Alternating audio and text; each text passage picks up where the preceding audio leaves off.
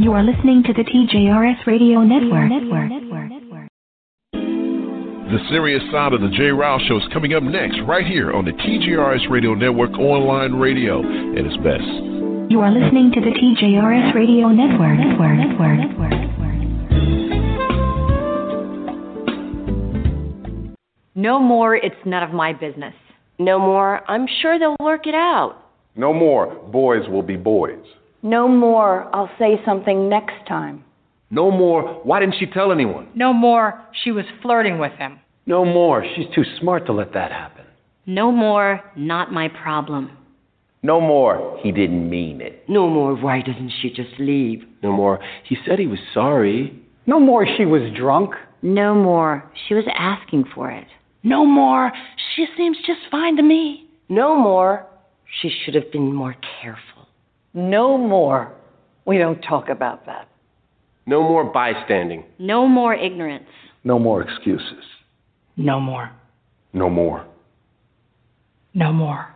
WWE Superstar Big Show here to tell you if you've been drinking, get a ride, take a cab, find another safe way to get home. Cops all across the country are cracking down on drunk driving. They will see you before you see them. Drive sober or get pulled over.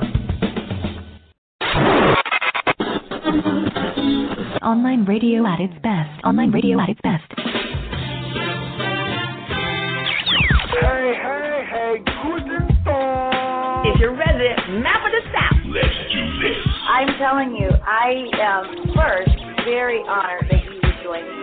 He has a very limited time spot, so we want to bring in Mr. Alan Farrell right away. Hey, how are you, Kathleen? You know what? I'm gonna make a do with a do, man. Man, what's crack a lacking, baby? What's crack a lacking? It's time for the serious side of the J. Rouse Show. Don't try to call me out, princess. You can take your love and true purpose and stick it. She's a bitch. You are listening to the TJRS Radio Network. Network.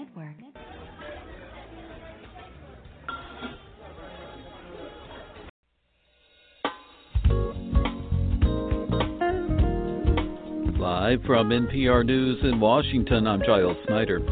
The prosecution and defense are providing a preview this weekend of the cases they will lay out starting Tuesday in President Trump's impeachment trial.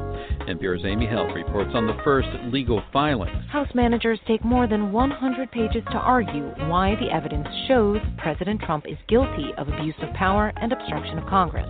Their brief says the president pressured Ukraine to announce investigations to benefit Trump's reelection. Then he obstructed Congress's investigation into the misconduct. Trump's legal team filed a six page response denying the charges and defending the president's call with Ukraine's leader, saying Trump was furthering national interests. And it derides the impeachment as an attempt to overturn the results of the 2016 election and interfere with the next one. The president's legal team is expected to file a more fleshed out brief tomorrow. Amy Held, NPR News, Washington. Secretary of State Mike Pompeo in Berlin, where world leaders are meeting today to push rival Libyan camps and their foreign backers to agree to a truce and a monitoring mechanism as first steps towards peace in the oil rich country. NPR's Rob Schmitz. The U.S. and Europe hope the Berlin conference will allow them to take control of the discussion of the future of oil rich Libya. For months, both have largely stood on the sidelines of a war in Libya between a militia led by a Libyan general and an army defending the capital, Tripoli. Both sides are receiving help from foreign countries. An effort to broker a ceasefire in Moscow last week ended Monday when one side walked out of the talks. To Oregon now, where the city of Eugene played host to competing rallies this weekend. Nearly 100 people gathered to support President Donald Trump or to denounce him. Brian Bull, member station KLCC, reports the exchanges were often fiery.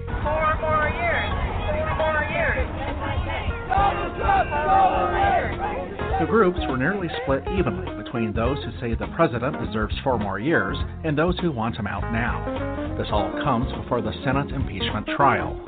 Andrew Elwander is a Trump supporter. Standing near traffic with his Trump 2020 banner, he says the president's following was strong in this traditionally liberal city.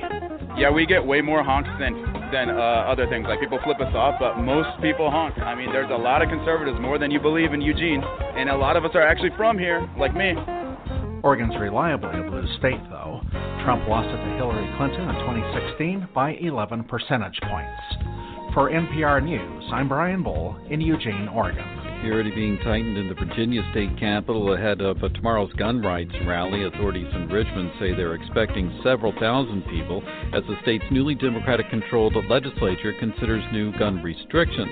Last week, authorities arrested six members of a neo Nazi group. They say three were planning to attend the Richmond rally.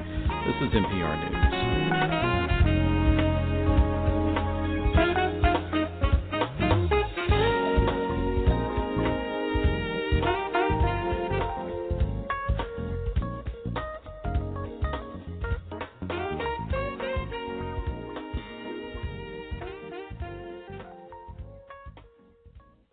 Coming up next on the serious side.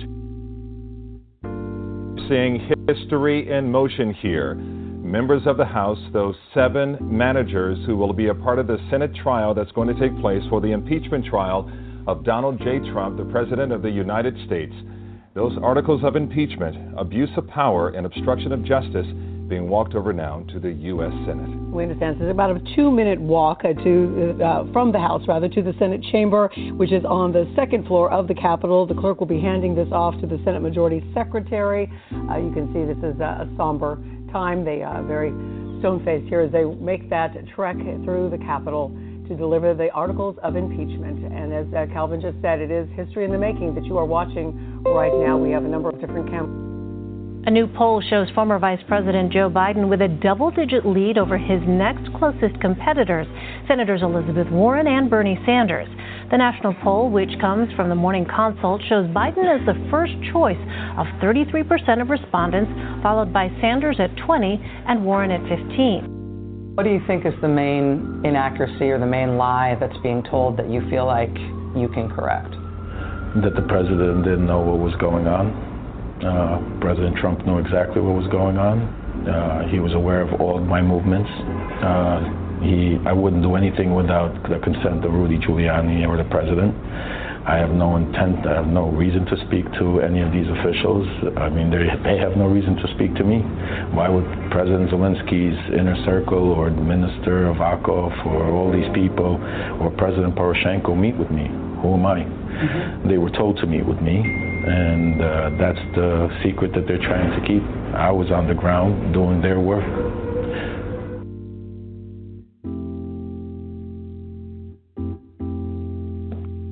Welcome to the serious side of the Jay Ryle Show with Mrs. Vanessa Maybell, Mr. Jerome Esprit, the official texter of the show, Mr. Johnny D, and Mr. Elias. Now here is your host, Jay Ryle. Good Sunday morning to you folks. Today is January 19th, 2020. You're in tune to the serious side of the J. Ryle Show, which happens every Sunday morning right here on the TJRS Radio Network, online radio at its best. Like the guy said, my name is J. Ryle. Thank you so much for spending a portion of your Sunday morning with us. And like I said, us, and the reason why I use the word us is because I'm never here by myself. Let me introduce you to some of the best in the biz. First up, an avid MSNBC, CNN and watcher. She's uh, my big sis. She's the big sis of the show. We're just going to call her the big sis of the show. She's also uh, can bring it to you just that down home southern thing, you know, just giving it to you straight from the streets. Let's say good morning to the very lovely Vanessa Maybelly from the McAnally. Good morning, Vanessa. How are you doing? Good morning, y'all. How you doing? Good morning, everybody listening. Thank y'all for listening, and um, glad to be here. Happy Sunday to everybody. Happy Sunday to you as well, and we appreciate you being in the house. The man I call the educator brother, my little brother, man I love so dearly. He's a brother from another mother. He's the guy that used to be the official, official texture of the show. He can do that if he wants, but we love to hear his smooth baritone pipes every Sunday morning. Let's bring him in. The one and only Mr. Johnny D. Good morning, sir. How are you?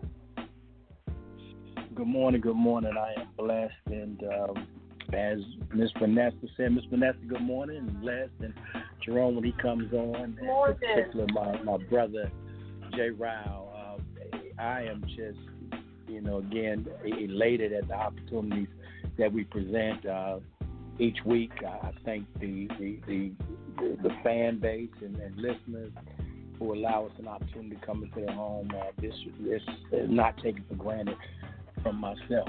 So for the past year, this is, excuse me, been an opportunity really for for me to to feel liberated, and um, I look forward to it every Sunday morning. So, so thank you once again, my brother. Thank you once again. Oh man, no, thank you for being here. You know, when you use the word liberated, people usually take their clothes off. So I'm glad that you're feeling liberated in a different way, my brother from another mother. Love it, man. Appreciate you as always. The man who gets the first and last word here on the serious side, the man who really runs everything around here, the one and only Mr. L to the E to the S. Good morning, sir. How are you doing this beautiful Sunday morning? Good morning, good morning, sir. How are you doing this morning? Uh, good morning, Hawk, and mwah, good morning, Nessa. Uh, this is a beautiful morning, man. It's a beautiful morning. Morning, man.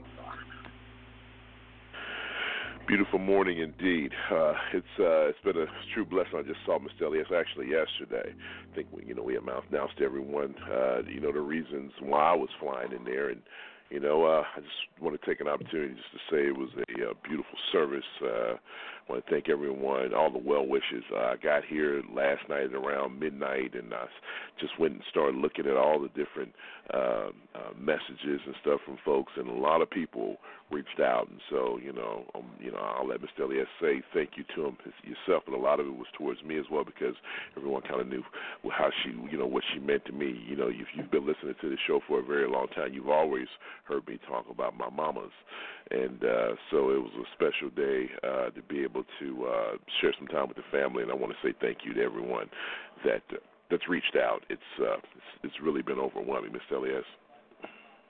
Well, you know, something I'd also like to thank those uh, people. I mean, like I said at, at my mom's, uh, uh, when we were preaching at my mom's eulogy, it, it doesn't family doesn't necessarily mean DNA. Family is just your family, and I consider everybody on our on this show my family, and our listeners most definitely our family. So, you know, even though we may have never met, but man, look, just the camaraderie we have every week that we come here, I appreciate all of that. And I thank you from the bottom Absolutely. of my heart. Absolutely. And uh, all I can say is ditto to that. Absolutely. Uh, Jerome Esprit, the smartest man in the world, uh, usually joins us after his commitment with Clear Channel Radio, so we decide that we can hold it down until he shows up. So the number one you is 347 850 You can contact the show using that number, or you can come to the World Famous chat room, or you can hang out on social media, the sites that we actually monitored throughout the course of the show. So we appreciate you once again for spending a portion of your day with us. And this show is all politics, baby, today. I mean, from the first bell to the last whistle, it's all politics. Let's talk about what's on the agenda this morning. Uh-huh. It is on and popping. The impeachment papers have been delivered, managers have been selected, and the POTUS, President of the United States, POTUS, POTUS, I call him the POTUS because he's a, well, the POTUS. The POTUS defense team is now set. It all goes down on Tuesday. We'll all be tuned in. We'll talk about it right here, of course. You'll get your first. We're like a sports team. We're going to uh, do an analysis on what's going to happen, the play by play. We'll have that conversation here in a few minutes. Them damn Dems. Today, we're going to be political strategists for the Democrats. We're going to give them some advice that I guarantee you that if any of their campaigns are listening, I promise you that it will be good information to have. So we're going to play political strategists this morning as we talk about them damn Dems. And third, and the final uh, set of the show will be bombshell. Use, you notice we used a question mark there. Uh, the Parnas interview with Rachel Maddow this past week was a bombshell for the president, or was it? This is the same guy that said he can stand out in the middle of Fifth Avenue and shoot folks, and you know people will uh, still vote for him. And I tell you what, the guy must be a psychic, or maybe he called the psychic uh, uh, health line. Uh, well, you know, some of you guys may not know what the psychic phone line is. You know, that's maybe um, we may be dating ourselves, but the bottom line is, so far he has been right so far this guy has been right. He can do what the hell he wants to do, and people seem to still follow him to the edge of the earth. Do it at your demise. All right, once again, 347-850-1272. Let's get into this conversation. So the impeachment papers were walked over in a ceremonial walk from the House to the Senate. Papers are now in the Senate's hands. Uh, the Democrats have selected the House managers, which will be led by Adam Schiff. And so uh, the president's defense team, Mr. Elias, looks like in the who's who of Fox commentators. Alan Dershowitz, Mm-hmm. uh, Ken Starr, the disgrace, the guy who was the pre- I think he was the president at Princeton, and they threw him out because he wasn't uh, investigating uh, uh, uh, sexual harassment claims. So he was tossed out. He was fired as the president of that university. I think it was Princeton. I'll verify that, but I know he was a president of a university, and he got thrown out. Ken Starr, for those of y'all who may recognize that name. Back in the Mhm. day, he was the lead prosecutor against Mhm. the Clinton, against Bill Clinton during the Clinton impeachment. So, Mr. Elias, let's start right there. What do you think about the? What do you think so far? I mean, give me your thoughts on what you think is going to happen next week. I think, uh, to be honest, I think it's going to be a total sham. I hate to put it that way, but what do you think Mitch McConnell is going to do? Honestly, you think Mitch McConnell is going to give a fair trial? You think Mitch McConnell is going to allow witnesses and all the rest of that stuff that that the, all the witnesses that that people want to see there? I think it's going to be a total sham because that's Mitch McConnell, and that's the way he handles his business. Mitch McConnell is is not going to allow this president to stop doing what he does because Mitch McConnell is getting every single judge he wants put in place, and he's not going to disrupt that. But do you honestly think, Vanessa, based on public pressure, you know, you have some of, you know, we're hearing rumors and hearing noises that there are, the Democrats at least have four Republicans, three that we can probably name, the fourth one we really can't find yet. But I'm hearing that uh, when this thing kicks off, due to public pressure, because 70% of Americans want witnesses to be called. And let's take that number even a step further. Over half the majority of Americans want this guy impeached and removed from office. So, do you think under those circumstances, the, can the Republicans pull off this sham trial that they're trying to pull off? Or do you think that witnesses will be called based on public pressure, based on public polling, and based on some uh, of the rumblings that we do have some senators that are saying, look, we need to make sure this thing is on the up and up? What say you? Still, yes, as he Um, laughs. I usually totally agree with Elias when it comes to this, but I'm gonna have to disagree a little bit only because I've gotten some phone calls on my landline, and I have gotten some emails, um, and they're okay. So the email I received is asking the Democrats to call the senators' offices here in Texas. I need to send that information to you, Jay, and ask them to have the representatives make Trump put up witnesses. And they're saying that they're going to ask for your zip code and what's that, uh, so that they'll know, I guess, what side of town you're on. Anyway, I say all of that to say, and then I got a recording from Donald, a survey from, they must think I'm Republican, but it's a landline. And they said, what kind of job do you think that Donald Trump is doing? That was the question. Then they said, are you going to vote in the March primary? I did not answer that question because that's not their business. So I said I didn't know, and they said thank you, and they hung up.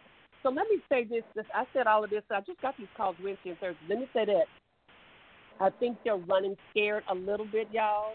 I think that Donald Trump's people are a little bit scared that they're out there doing these calls, trying to find out what people think about Donald Trump. I also think that the Dems are a little bit scared because they're sending us emails saying please call your Congress people, your senator people, and tell them, as Republicans, that they should make Donald Trump and them put up witnesses.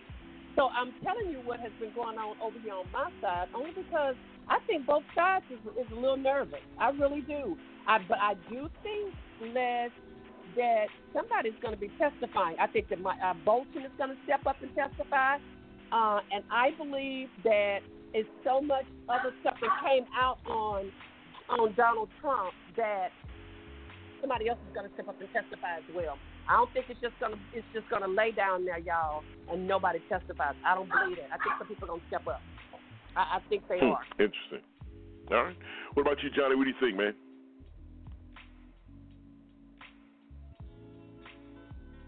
Well, I think it's going to be a spectacle. Um, clearly, when you look at this this assembly of, of high price uh, legal brains that Donald Trump has assembled, uh, he wants to put on a show. That's clear. So he's gone out and he's gotten individuals who have history with uh, impeachment and, and certainly has disdain for anyone other than the Republican Party. So, you know, they, they have already set forth their boundaries, um, haven't really figured out uh, who some of the other uh, unknown lawyers are, although they, they may be more prominent than Stan Dershowitz, uh, this Jay Sekulow and Pat Cipollone, and I, I assume that's how you pronounce his name, and some others. So his legal team uh, has, I think the last time I read it was what four points, of which probably the most appalling was the fact of going back to the 2016 uh, elections and, and, and trying to trying to, to show some parallels in regards to his criminal actions and criminal activities, although they are similar because clearly he knew Russia at that time impeded in, in, in, the, in the democratic process of, of the vote, of the American vote. And he also tried to, of course, as we know, sway Ukraine this year for the for the 2020. So, you know, again, the allegations are similar. But to go back and set back and, and, and, and just throw out there, you know, some egregious uh, allegation that this is this is a, a, a reflection against those individuals who voted for him in 2016 to try to go back and, and, and delegitimize his presidency. I mean, clearly, clearly, clearly, they're, they're, they're, they're sitting back just drawing straws, and it's going to be interesting, but I do think it's going to be a spectacle. Uh, once again, politics will play heavy in it. And as as the week goes forward, uh, I'll certainly get more ingrained in, in, in the, the details and the verbiage. But at this point in time, right here, I'm just waiting on the bell to ring just to see how Mitch McConnell and some of those other ones uh, come out. Um, you know, it, it's like I say, it's, it's a mockery of, of, of the, the American Constitution, and as well as the, the judicial process. So, you know, we, we'll see how it plays out. Absolutely. We will definitely see how it plays out. I like that analogy that you use as far as waiting for the bell, ding, ding. Speaking of waiting for the bell, smartest man in the world is in the house. He's been here actually. Just wanted to make sure he got his proper introduction before he uh, grabbed his mic and spewed out his opinion. Let's say good morning to, once again, the smartest man in the world, at least in my opinion, the one and only Mr. Jerome Spree from SpreeRadio.net, and the man who brings you on a weekly basis, on a need to know basis. Jerome's in the house. J- J- Jerome's in the house. What's up, Jerome? Hey, good morning. How are you, sir? I'm good, man. How you doing? good morning, Jerome. Good morning, Jerome. Hey, hey, Vanessa. Everybody loves Jerome and Rome. All right, Jerome, and listen, here's the deal. Uh, you saw it. They walked the papers across the street. Papers are there. Mitch McConnell and his gang has the information.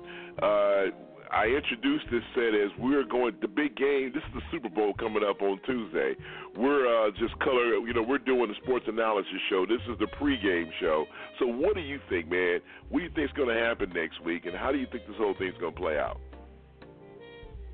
Oh, you know, I have no, I have no clue and have no real opinion wow. on that. Like, I think that, you know, politics does what it does. It's going to be a show, and it's more to the advantage of the people who um, have no legal legs to stand on and no facts behind them for them to put on a show, and that's what they're planning Why on do you doing. say that? Why do you say what that? do you mean? Why do I say what? What do you mean the, the people who have no legal background? That whole thing. Well, why did you? Why did you no say legal? Why, why do legs you say that? stand that on. yeah. So what? Yeah. What they like you they um, hired Alan Dershowitz, for example, and he is a pretty Okay. much a TV color com- color commentator. Like he, so he he has he knows criminal law, but he is not a constitutional lawyer. So for him to say um, he broke no law, so it doesn't break the Constitution, it's just smoke. That dude is just blowing smoke. And so even if you look at Alan Dershowitz, I know a lot of people like to compare him to the O.J. trial and all that. That's all he did too. I mean, he was just on TV. The people who knew what they were doing were Barry Scheck and um, Johnny Cochran. Those guys were sharp. Um, Dershowitz wasn't. He was putting stuff in context. So he was the guy who was playing playing media even back then. So that's all Alan Dershowitz does, is that he does not have any like um, legal legs to stand on because even constitution, most constitu- constitutional scholars are saying flat out, you know, you can be impeached for um, for lying. You know, you can be impeached for. You, you do not have to have. Uh, um, you don't have to shoot somebody, right? Like treason Yeah. is bad. Like um, uh, abating the enemy is bad. Like all of those things, you can you can get impeached for a lot of things, like and removed from office. But Alan Dershowitz is making the case that oh yeah, nobody real no nobody got harmed. There was no foul, so you can't impeach him for that, and that's just stupid. Right. So we're watching people play in the media sidebar issues when we know now he he had a um there were three clear cases of um quid pro quo pro quo, right? There was three solid cases of that. And one was before um the Ukrainian um president got in office. The guy who was a prosecutor before the new guy got in office, he cut a deal with him. And that deal was if you get rid of the US ambassador, we will start an investigation on the Bidens. And then the next guy comes in office, that guy gets fired, so now he has to do it again. That's what that's where we picked up and started this impeachment. Then he got the second guy, um, Mike Pence, and all those guys were on board with telling him to we're going to hold your funds, your military funds, um, and all the funds that Congress allocated to you until you give us a commitment and at least have a press conference saying that you're investigating Biden. Now, this is pretty much extortion. Like, like you don't have to know criminal code to know this. And matter of fact, when the um, the Consti- when the Constitution was drawn up, there was no criminal codes uh, uh, back Right. then. There wasn't a lot, so there was no criminal codes to hold him to to say, oh yeah. So when they made this, they didn't have any laws that he could have broke. So if this happened back then, um, they wouldn't impeach them. They would have impeached you for having a bad haircut back in the day. Them dudes did not play, right? They didn't need criminal codes or any particular laws to impeach you. If they lost confidence in you, they can impeach you. So high crimes and misdemeanors is like a derelict of duty, right? That's not. That's him sleeping when we go to war, and he's like, no, no, I'm gonna just take a nap. You can get impeached for that. You can't. You cannot neglect your duty. Um, go ahead. I'm sorry. No, no, no. I was just clearing my, clearing my throat, but I, I'll take this. You know, even the Republican witness during the House, uh, uh, you know, the House uh, investigations or impeachment, whatever you want to call it, uh, hearings, uh, even the Republican witness said that if the president has committed high crimes, uh, and things of that nature, that they are impeachable offenses. His argument was that there wasn't enough evidence to show that. So, like you said, for Dershowitz to come There's on, now though. and, and- huh? There is now. Think about the. the well, the, there were the, there, uh, to me there has been from the very beginning. well, no, no, no. Just even ask even me, their you case know. had holes in it where they were like, y'all speculating. Now they got text messages. They got like um phone log conversations. They got pictures of the guy Lev Yes. Uh, with with Yes. with Oh Trump, yeah. with him with Pence, with him with Ivanka, with him with his kids, with him with Jared. Like that dude was in their inner circle. So when he ran him out to do something, which we know he was with, um, what is this crazy attorney's name? Um, Uh, Giuliani, yeah, you jumping the gun. We're talking about that third. We talk about that third set. but but I just I just trying to put it in a picture to say that point. we, Yeah. Mhm. Like they know that all of this evidence is already there. You can't nobody can say that there's no evidence because it's all kind of linked. And then um, Trump ended up having um, one of his attorneys represent this guy, so he had to sign a waiver saying that it wasn't a conflict of interest just for that guy Lev Parnas. Like he signed it. So he's like, "Oh, I didn't know him," but you you signed a conflict of interest waiver for the dude that you didn't know. So if people are looking for evidence to link all of these dudes, there that's just stupid. You just in denial about the fact that the paperwork is there. That's why I was saying they don't have a legal leg to stand on. So now they have to go there and play the well, even if he did it, it's not impeachable. You know, that's not a high crime. Like they need to take another tactic. But that's just like saying, you know, you the guy robbed the bank and I drove the getaway car. But heck, if I knew that he robbed the bank, although he came in with a ski mask and all that cash. like, that ain't my job. You know what I mean? Like, they're trying to distance themselves from the fact that he sent them in there and gave them the gun. Right? And then Yeah. and then you're like, oh, well, I have nothing to do with it. So they they need to muddy the waters and play this out in public opinion so that those senators um, have some cover. And what's going on with Mitch McConnell is that they can see the writing on the wall of them losing this too bad. So with them holding off the articles of impeachment so long, it sinked in. And this guy Lev Parnas came out, and Bolton came out. All this stuff is adding logs onto the fire for them. They're about to get Yeah, burnt. for absolutely. Yeah, it's going to be a hot fire. Johnny, let me give you the last word on this segment, man. Final thoughts on this. You know, Jay, uh, earlier in, in the segment, you, you started off by indicating that there may be potentially four uh, senators, and, and you know, let's let's do this right here. Let, let's go ahead and call this guy out for for what he hasn't done and who he is. Three of the senators, I'm assuming you're talking about Collins, Murkowski, and Romney, correct? Uh, that's true. Those, those yeah, those would be three. So now let, let's let's let's ask let, let's ask this right here. Let's ask our brethren down in South Carolina, Tim Scott, the one African American Republican senator. Now tell Wow. me how is he sitting there locking arms with all of this criminal activity because he should very likely be the fourth. Okay, so if you're gonna come up That's with a good four, point. where's Tim Scott at? And, and you know, t- week after week, uh, his name goes untouched. But I think we need to pull up his garment and expose him because this guy is is is, is symbolic of everything that's wrong. Now here it is, we stand on the eve of a Martin Luther King Jr. holiday, and you got a guy Yep. like Tim Scott who hasn't even as much opened up his mouth. So let's call him for Mm. the shame that he is.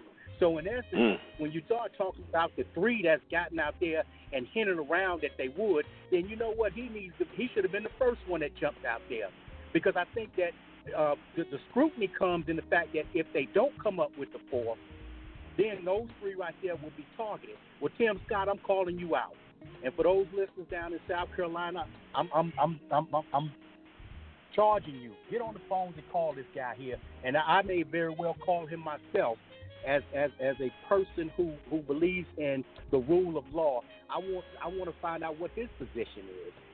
I really want to find out what his position is because to me, he's worse.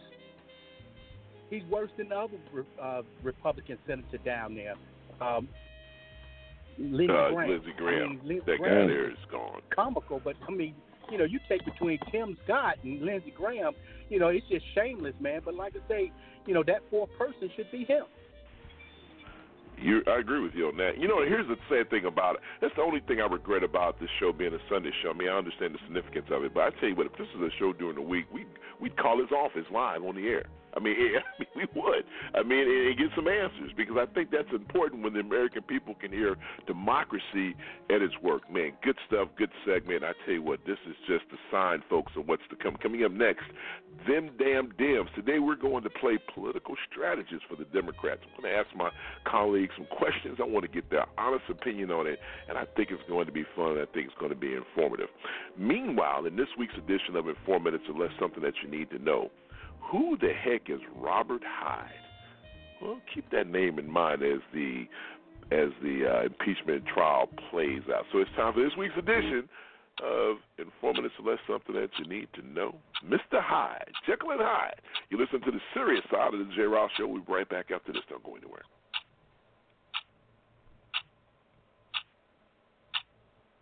We're going to stay on the topic of impeachment. The saga has revealed a new character this week, Robert Hyde. He is a little known landscaper and congressional candidate in a small Connecticut town. He somehow turned up among a cast of characters involved with the Trump administration's campaign to pressure Ukraine for an investigation of the Bidens. Now, authorities in the U.S. and in Ukraine have launched investigations into him. NPR's Bobby Allyn has been reporting from Simsbury, Connecticut, and brings us this report. Earlier this week, not many people here in this community west of Hartford had ever heard of Rob Hyde, a 40 year old former Marine who used to run a landscaping business. He's a fierce defender of President Trump sometimes emphasizing his support with expletives or outlandish claims. He started attending Republican fundraisers in Washington and Florida, and then launched his own bid for a U.S. House seat. Brad Karski, who runs an Italian restaurant here, says Hyde used to be a Barside regular. He was a bigger than life kind of guy, pretty uh, boisterous, uh, outgoing kind of gentleman. Karski says Hyde was often talking about his time in the Marines as a security detail in Iraq. He liked to be seen, and um, he would sit at the bar and uh, was very vocal. When he was in the restaurant, everybody knew it. Now, the State Department, FBI, and Ukraine's Interior Ministry also know about him. That's because a new data dump from House Democrats contained text messages between Hyde and indicted Giuliani associate Lev Parnas. In the texts, Hyde purports to be spying on then U.S. Ambassador to Ukraine, Marie Yovanovitch. Ellen Rattel is a local educator who's been perplexed watching the latest chapter of the impeachment story reach this quiet New England community. Hyde, she says, won't be getting her vote for Congress. He seems unstable and unreliable and similar to a lot of the characters who are involved in this Ukrainian scandal on the peripheral edges that are doing some really odd things. Records show he's racked up serious debt at the Trump National Doral Resort in Florida. He's posted selfies on his social media with Trump and other Republican officials. The local press has been chronicling a long history of financial and legal struggles. He's been in contact with NPR for days but refused to sit down for an interview. He did, however, talk to the Hartford Courant, which posted interview snippets on Twitter. All those surveillance texts he says it was a big joke. So when they're sending me these texts, and I'm like, whatever, dude, yeah, under surveillance, just joking. New documents show Hyde was in contact with an unidentified Belgium number and appeared to be passing along intel about the ambassador's whereabouts. But Hyde says he never meant for his messages to be taken seriously. Who would be surveilling a, a U.S. ambassador? Like, who could do that? Like, you can't do that. I'm a Cincinnati landscaper that got into the politics games in D.C on a national level the swamp. Secretary of State Mike Pompeo doesn't consider the texts a laughing matter. Pompeo told Sinclair Broadcast Group that he's dubious about the surveillance claims, but U.S. officials are still looking into it. We will do everything we need to do to evaluate whether there was something that took place there. Uh, I, I, I suspect that much of what's been reported will ultimately prove wrong. The state's GOP has asked Hyde to drop his congressional bid. But Hyde says he loves what Trump stands for and is keeping his candidacy alive. Bobby Allyn, NPR News, Simsbury, Connecticut.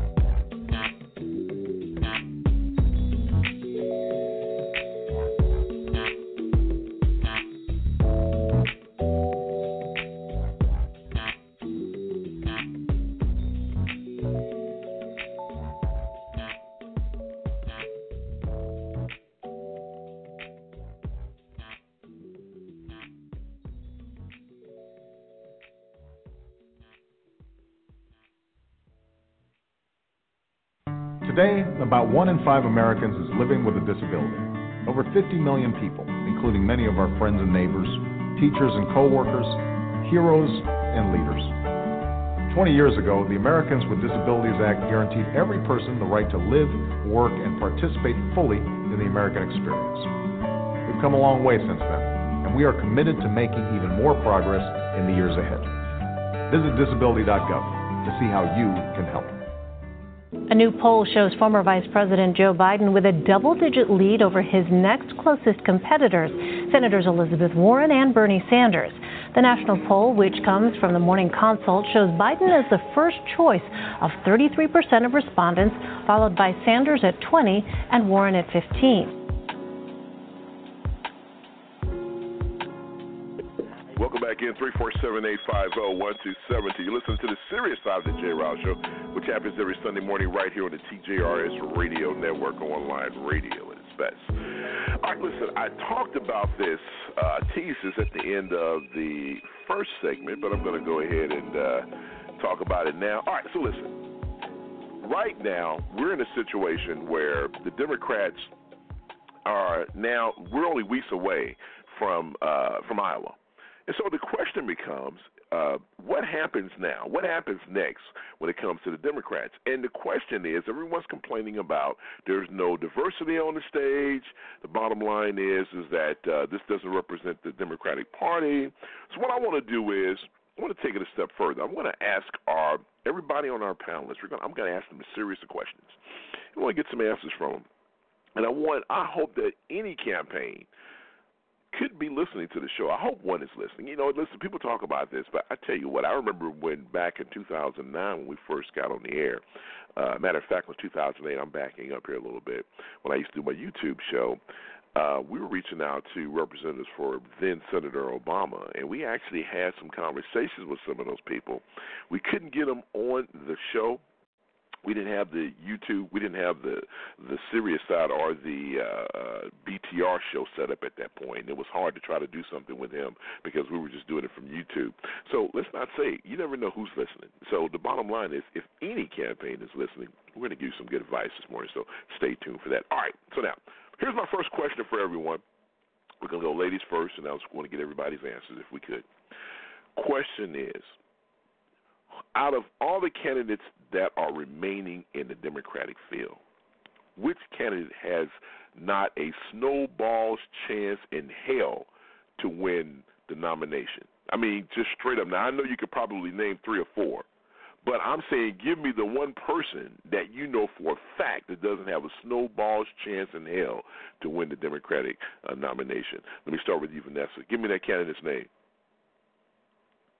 Oh wow. Mm. Damn, is, is that hard? I thought that was gonna be quick. I thought I started with an easy question, no. but go ahead. Really? No, because no, no, because Biden's in, Warren's in. The rich guy. The rich guy doesn't have a snowball. Which one? Which one? Steiner or uh, Bloomberg? Steiner. Steiner. So you don't think he has a snowball chance? No, even though It's- out I of all the people, he made sure the last calling the debate. right one, Jay. Hold on, hold on, Jay. I He's the one that does the the. He's the one that does the impeachment commercials. There's only two. Bloomberg is a former New York. He's the he's Yeah, the former him. New York mayor. Which yeah, one? him. He's he he does not have a snowball chance in hell of winning. Which one? He does not. The Steiner. former mayor. Steiner. Yeah. Okay, the impeachment guy. Yes. It's interesting you say that, Yeah. even though he surprisingly made that last debate. Okay, not a problem. You said he doesn't have a snowball chance. Let me go to you, Hawk. Who doesn't have a snowball's chance in hell to win the Democratic nomination? Well, I tell you what, I'm I'm I'm gonna shake the foundation of the show, and I'm gonna say go. Elizabeth Warren. Elizabeth Warren. Wow. You definitely What did. Okay, you want to tell us? He said Elizabeth Warren. Why do you say that? Why do you say Elizabeth Warren doesn't have a snowball's chance in hell? Hawk, because you definitely shook the show with that one.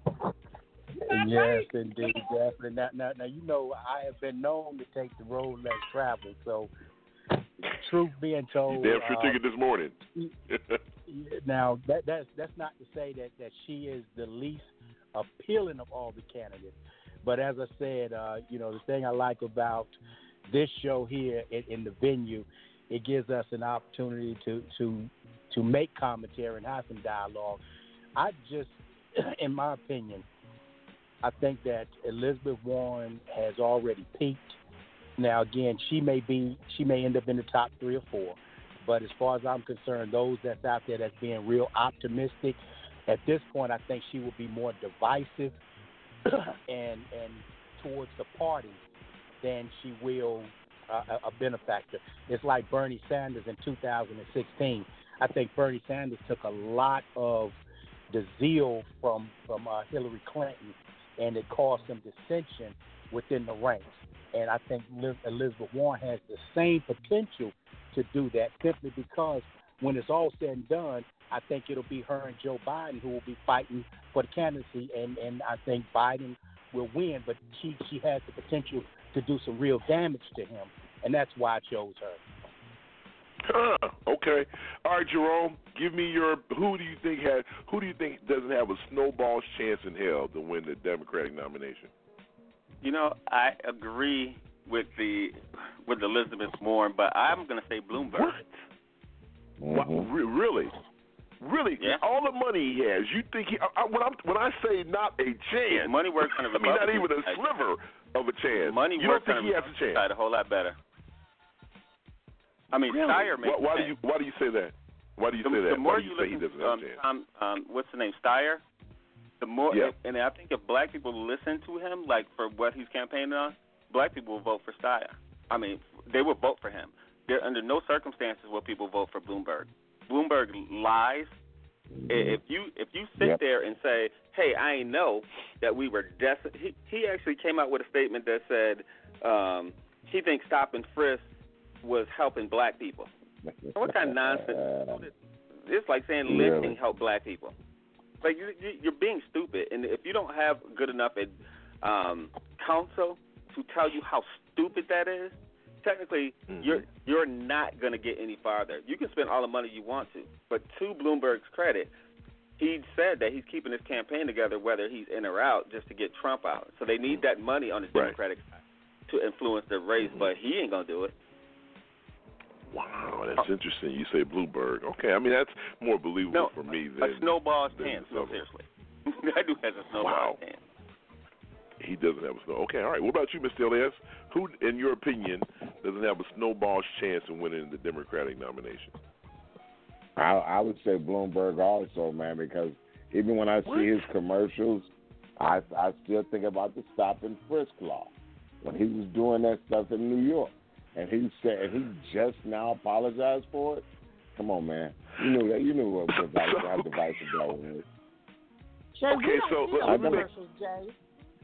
Well, well let, let me let, let me just make sure I'm clear on something here. So, when I say a snowball's chance, that means that if we had to rank them from first to last, everyone that you guys just named, are you're saying that the other candidates have a better chance than winning the Democratic nominee than these people. So let's go, go over that list. So you said Vanessa, you said Steiner, uh, Hawk said Elizabeth Warren, Warren, which I'm like, well, I'm flabbergasted, and the brothers two brothers, they said, you know, uh, Bloomberg.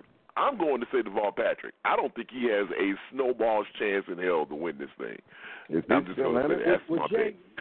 Jay, Is he is he still in it? you, you, Deval you've Patrick. taking the easy, but now. We didn't want to make it too easy. What do you mean easy? It's the truth. Who's Deval Patrick? Is See, there you go. See, I that, see, she just proved my point. I mean, I, I just don't see. A, But we didn't don't say see a path to victory for this guy. Whatever her name is. What's her name from Hawaii? Didn't nobody say her? 'cause Gabbard? Too easy. Yeah, yeah. Wait, no, no, no, no, no, no, no, no, no. See, y'all, y'all not gonna do this to me this morning. Y'all not gonna sit here trying to. No, no. I didn't say dark horse. If you want to add that to the mix, I didn't say, well, out of all. No, no. I said, who does not have a snowball's chance in hell? And I think it's Deval Patrick. All right, here's the next question. My next question is, is this: Is it imperative that the Democratic nominee has a woman as their vice president, uh, vice presidential candidate? Let me start with you, Vanessa. Is it is it imperative? Yes or no? Yes, yes, it is. It's not imperative. No, I'm gonna say it's imperative to have a uh, uh, a minority, meaning a No, no, no, no, no, no, no, no. Don't, don't answer the question. I asked you a woman. So is it important for I them to have it a is, woman as a running mate? Huh? I do. Yes, yes, I do. Okay, all right. Okay, all right, all right. What about you, Hawk? Do you think it's imperative that they have a woman as a as a uh, running mate? Well, let me say this before I respond, Jay. Now, earlier Oh, here we you go. said that this that, that that that the lack of diversity on the Democratic ticket. But now, if you think about those 18 candidates, it started off as the most diverse of any of the the, the presidential the presidential uh, candidates. But now, Okay. to answer the question, no, I don't think so. Wow. Okay. All right. I'm, I'm gonna get. I'm gonna come back and ask you why in a minute. Let me get everybody's answers first. All right. What about you, uh, Jerome? Um, I'm gonna go with uh, no. And and I, I would actually add on to that to say that if they did, it's a better chance of Trump winning. No, no, no, no, no. I know where you're going. Stop, stop, stop, stop. I know where you're going. That's my next question. I'm coming I'm around sorry, to you. I know no. where you're going with this. No. Yeah, I know where you're going. I know. I'm coming. That that's next. And these questions for right, you go. when it comes around. All right. So let me go to you, Mr. Elias. Do you think it's important for the running mate to be a female? Uh, yes, I do. I do think it's very important. All right, so now I'm going to ask the representative from the yes and the representative from the no. So between Vanessa and, and Mr. Elias, which one of y'all want to give the reason why? Because I want to get more questions in. I can do it. Right. Okay, go ahead. Go ahead, Mr. Elias. Well, why do you think I it's think- important to have a female as a running mate? I think I think it'll expand, it, it will expand the base, man. I I do because right now people are saying that they're they're tired of the old rich white man that comes in and it's always a white man and it's always that's this. exactly I what they're think it will expand the base.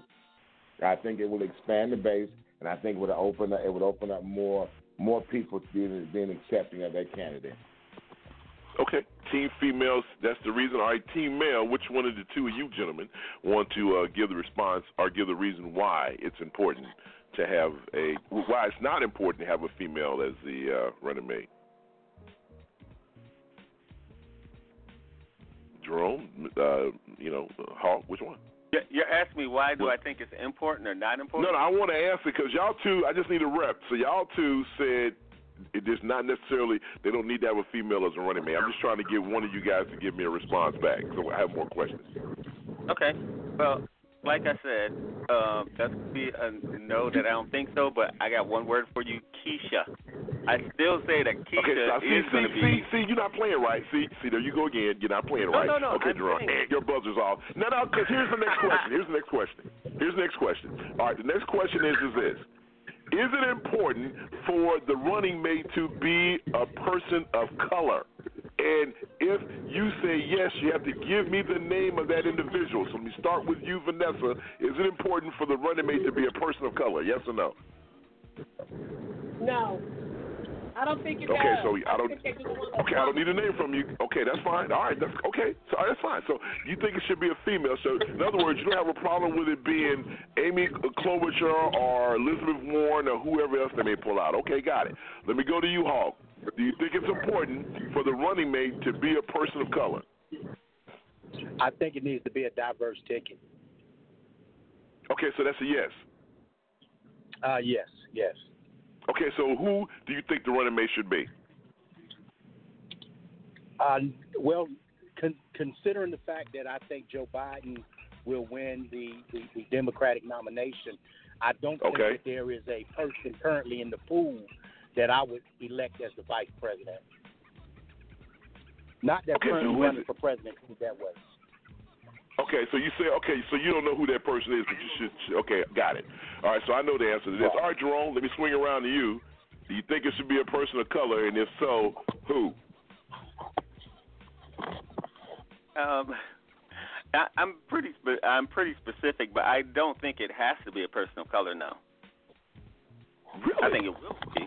I don't think it has to be.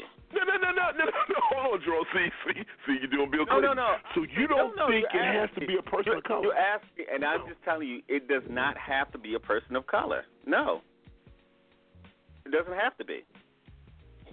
Okay, we're gonna stop right here. Let- let- Why do you why do you think that it shouldn't be a person of color when you hear all of these folks crying about the lack of diversity on the Democratic stage? You don't think that the black women that who are the backbone of this party won't go bonkers if we have two white candidates, and in your opinion, it'd be two males, two white males representing Jay, the Democratic Party. Jay, you're hilarious, and I feel like I'm on Fox. You're asking me two different questions, right? it's like you got to against black women like I'm some crazy. no, no, no. You said it doesn't have to be a woman, and you said it doesn't have to be like a, a, a black or a person of color. So I'm trying it to find out have- who. Okay, so then give me who you think it should be then. I think it's going to be Keisha. Well, see, that, I think I told y'all that. You just contradicted your answers. You asked me if it has to be. I am saying it does not have to be Okay, okay. for see, them to win. Let, me. it does not have to be a woman. Here's But the disclaimer it's going when it comes one. to Jerome. Jer- Jerome is a, a real life political strategist, folks. So his answers are along those lines. He's not like the rest of us. He's not normal people like us. So I I get why he's saying what he's Yeah, I saying. don't play he's coming from an analytical. Yeah, there you go. That's the reason why. Okay, so uh, so you think it's going to be Keisha Keisha Bottoms, uh, the Atlanta mayor, female, African Yes. American. I think it should be yes. Okay. Yep. Okay. All right. You think it should be. All right. Good. All right. What about you, Mr. Elias?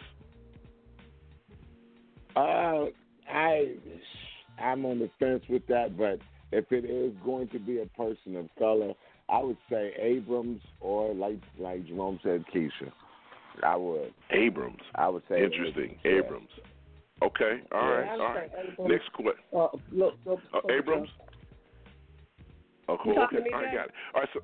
No, no, no, no. I'm just, just, no. I'm just. I heard what you just said. Okay. All right. So next question is this: Who, who would be dam- Who's going to be the most damaged coming out of this uh, election cycle?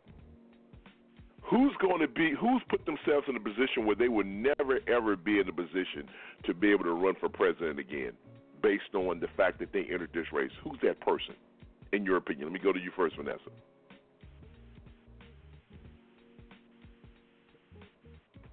I don't know, Jay. For the first time, I just You don't don't know. Mm-mm. I have to stop and think about what all they have said and done. I don't. All right, well, think about know. it. Hopefully, okay, think about it. I'll come back to you. What about you, Johnny? Who's going to be hurt from this? Who's not going to be able to run for president again based on this election cycle and the, how they performed during this uh, during this stretch? In your opinion? Oh wow! I tell you what, it's Mm. been so so many. I, I guess to me the most disappointing would be Julian Castro. Mm, I just think he- okay. yeah, I think he I think he he, he really I think he flipped the table on on uh, his years of working with, with President Obama by his his his attacks and his overzealousness to, to go after Joe Biden, and I just think that that's going to hurt him long run. There's not a lot of Hispanic and Latino candidates out there, and perhaps he could have reemerged if he had been softer and more congenial. But he jumped out mm. there and flip flopped the table, and I just think that he he may not ever reemerge at at that level again. Wow, that's a good one, mm. man. That is a good one. I didn't think of him. That's a good one. What about you, Jerome? Who's going to be hurt from this? And they have pretty much, hey, they'll never be president based on the fact of what happened during this campaign cycle, in your opinion. I, you know, I could, I would take the easy way out and just say Cory Booker, but I never thought he had a snowball.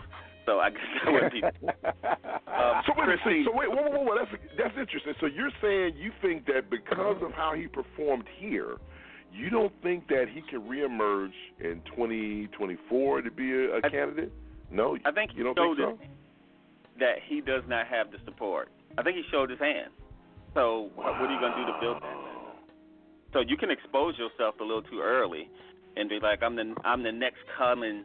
And so even at how he went at, you know, we need to have a person of color, and it's not fair. Like even the the, the shots that he took at people, it just didn't work for him.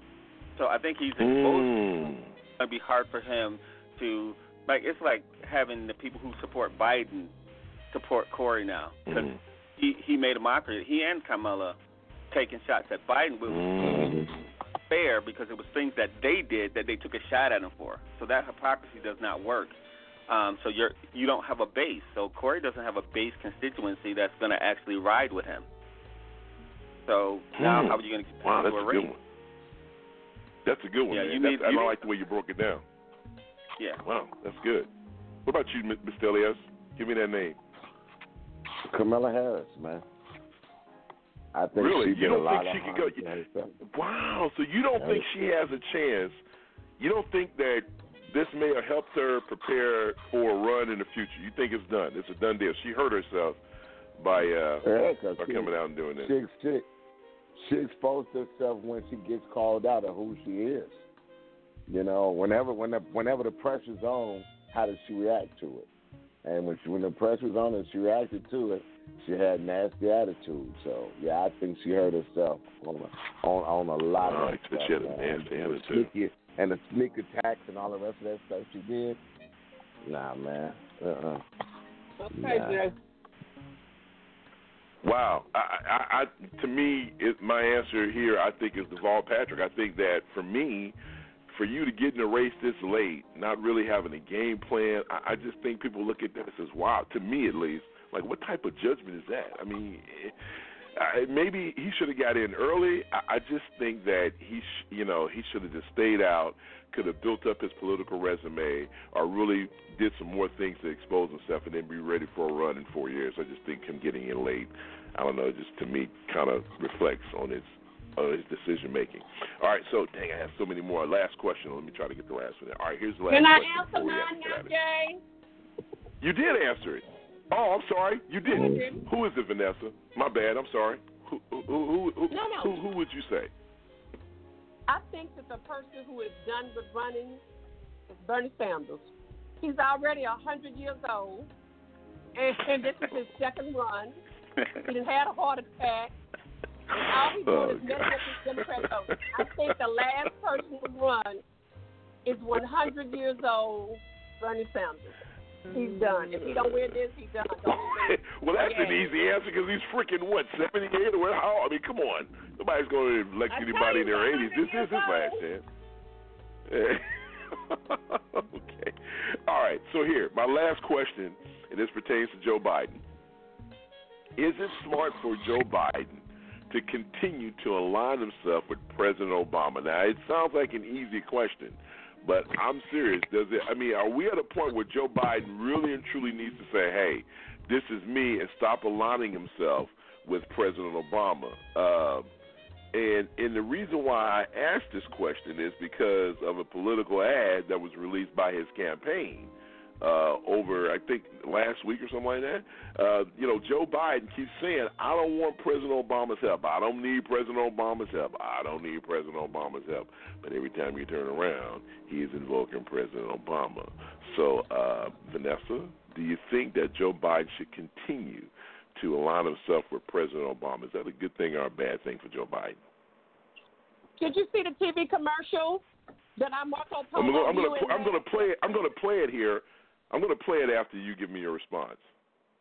But President Obama made that commercial for Biden, not No, Biden. no, he, no, he did not. Saying, No, he didn't. No, he didn't. Well, it was Obama's boy. Yeah, what he did was he took no, no, no. What he did was, and this is the reason why I asked the question. What he did, matter of fact, let me just play it and then we'll talk on the other side. Here's the commercial. We all know that on its own, his work does not capture the full measure of Joe Biden. When Joe talks about opportunity for our children, we hear the father who rode the rails home every night so he could be there to tuck his kids into bed. When Joe talks to Gold Star families who've lost a hero, we hear another father of an American veteran, a resilient and loyal and humble servant. The best part is he's nowhere close to finish.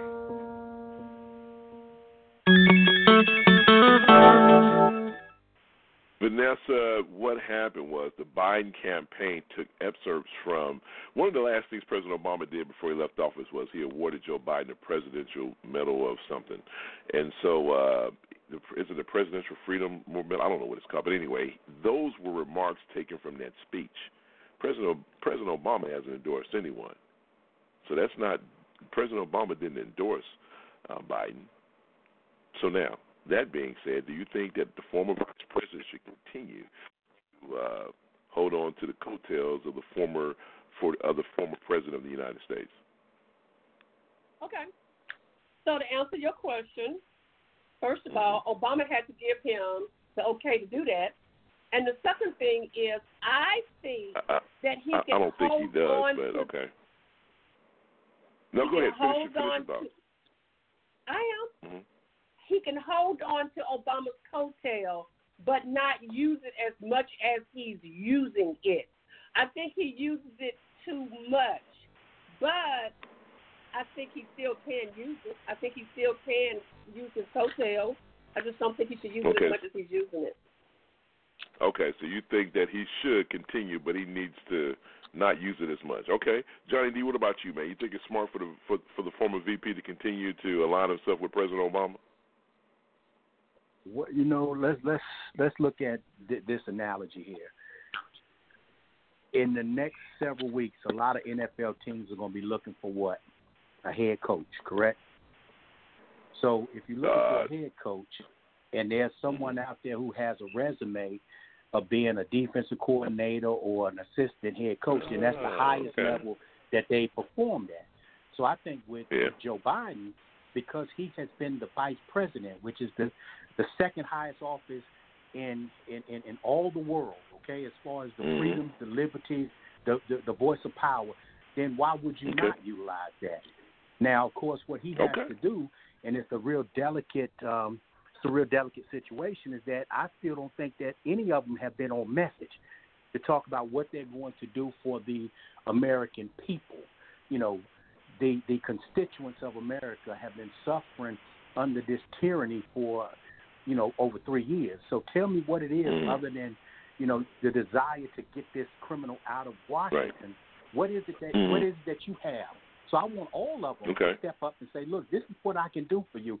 But to say that Joe Biden can't use that distinguished part of, of, of, of his resume, you know, eight years he served faithfully to President Obama. And he was the second person in charge of this great nation of ours here. So why would you not use it? Okay, so so basically you're saying that I like that analogy. You know, hey, he was uh, Yeah, he- I head mean, coach, he- he, was entitled offensive to. coordinator. He- so yeah, there you go. Use it. Okay, Right, that's interesting. But I also heard, Yeah. but I also heard you say that. But you also need to come up with your own message. All right, that's good. All right, what about you, Jerome? Oh man, we're over. All right, Jerome, what about you, man? What do you think, man? You think that Biden should continue to hold on to the coattails of uh, President Obama? I don't think that he's holding on to the coattails of Obama. I mean, there's Really? a couple of things here, but mainly that was his job. Like, so if it wasn't for Biden, we probably wouldn't have health care. Because you have to remember, Biden, even as vice president, whipped the senators. It wasn't Harry Reid that did it. He he convened the Yeah. Senate, and he actually worked. So if you talk about the stuff that Biden did um, during that during that time as vice president, he was very effective. He probably that's why he gave, got that Medal of Freedom award too, is because Biden worked while he was there. He wasn't being Mike Pence. He wasn't being a, a, sh- a shiv for somebody. Like he wasn't just a prop. Biden actually did work, so he has to claim the work that he did, and forget Hmm. Obama at the point where Obama is or is not endorsing. Obama has always been really lukewarm and non-committal when it comes to a lot of things. So he wants to play the middle of the fence to that. It, people say that about him and Hillary, and he didn't endorse her and whatever. But that's just who that dude is, right? Nobody's. No. mad at him for being that or not. But to actually No. think that that is a slam against somebody because Obama didn't commit, I give you, I can give you a lot of examples of him not committing to something. I don't think he's very That's good true. at that. Yeah, I don't think right. he's well, good. at All all. right, that's, that's good. I mean, okay, so I mean, I like the way you broke that down. All right, Mr. Elias, man, uh, you're the last one as we got to get out of here. So, real quick, uh, do you think it's a good thing for him to continue to align himself, closely align himself with uh, President Obama? Yes. Why not? I mean, the bottom line is that the man. Look at the look man's popularity. so, bottom line is yes. I think it's a great thing. He is the most popular Democrat in the party. Good Mhm. stuff. All right. All right, folks, we're going to step out. We'll be right back after this. Uh, third and final set of the, J- of the serious side coming up next. You listen to the TJRS Radio Network online radio at its best. Good stuff like that.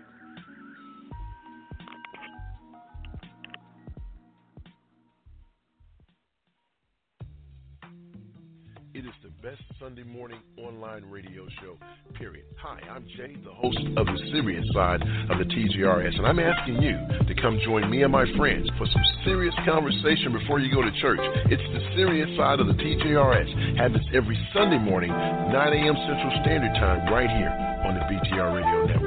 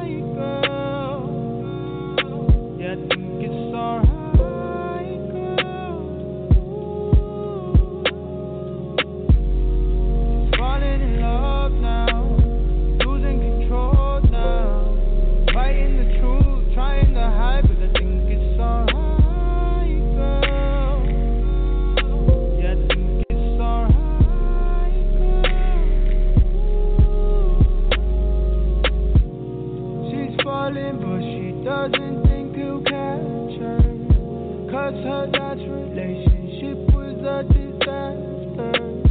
Accusations every day, she didn't know why. All her calls would be ignored, he's on his own time. Should've ended it before it started. All she ever got was broken hearted. He was cheating on her, trying to flip it. Back on her like a victim. Now she all alone and starting over. Now she got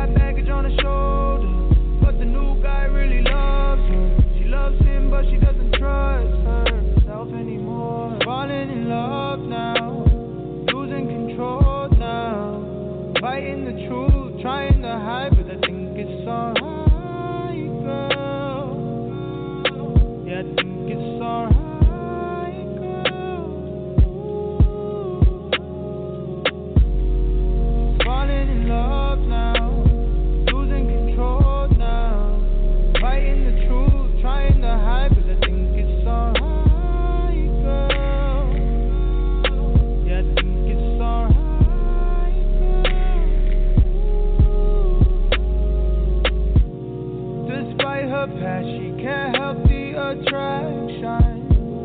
He tells her that he's nothing like the last one. He redefines in every way what love is. She fell for him and hasn't gotten up since.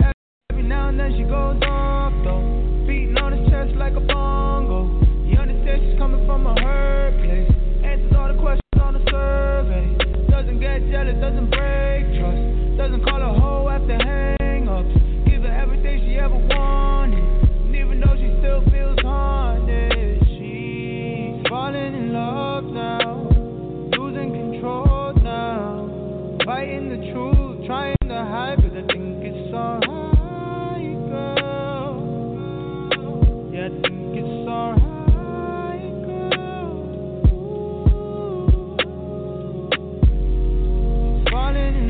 Now, losing control now.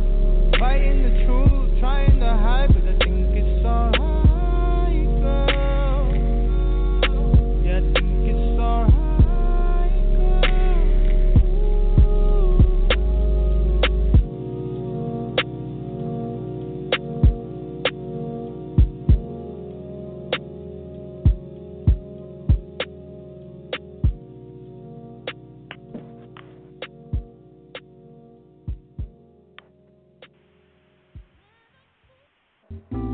Welcome back to the serious side.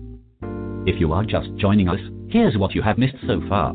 Seeing history in motion here. Members of the House, those seven managers who will be a part of the Senate trial that's going to take place for the impeachment trial of Donald J. Trump, the President of the United States.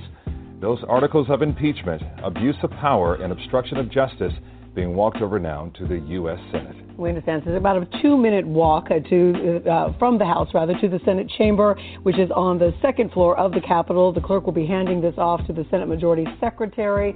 Uh, you can see this is a, a somber time. They are very stone-faced here as they make that trek through the Capitol to deliver the articles of impeachment. And as uh, Calvin just said, it is history in the making that you are watching. A new poll shows former Vice President Joe Biden with a double digit lead over his next closest competitors, Senators Elizabeth Warren and Bernie Sanders.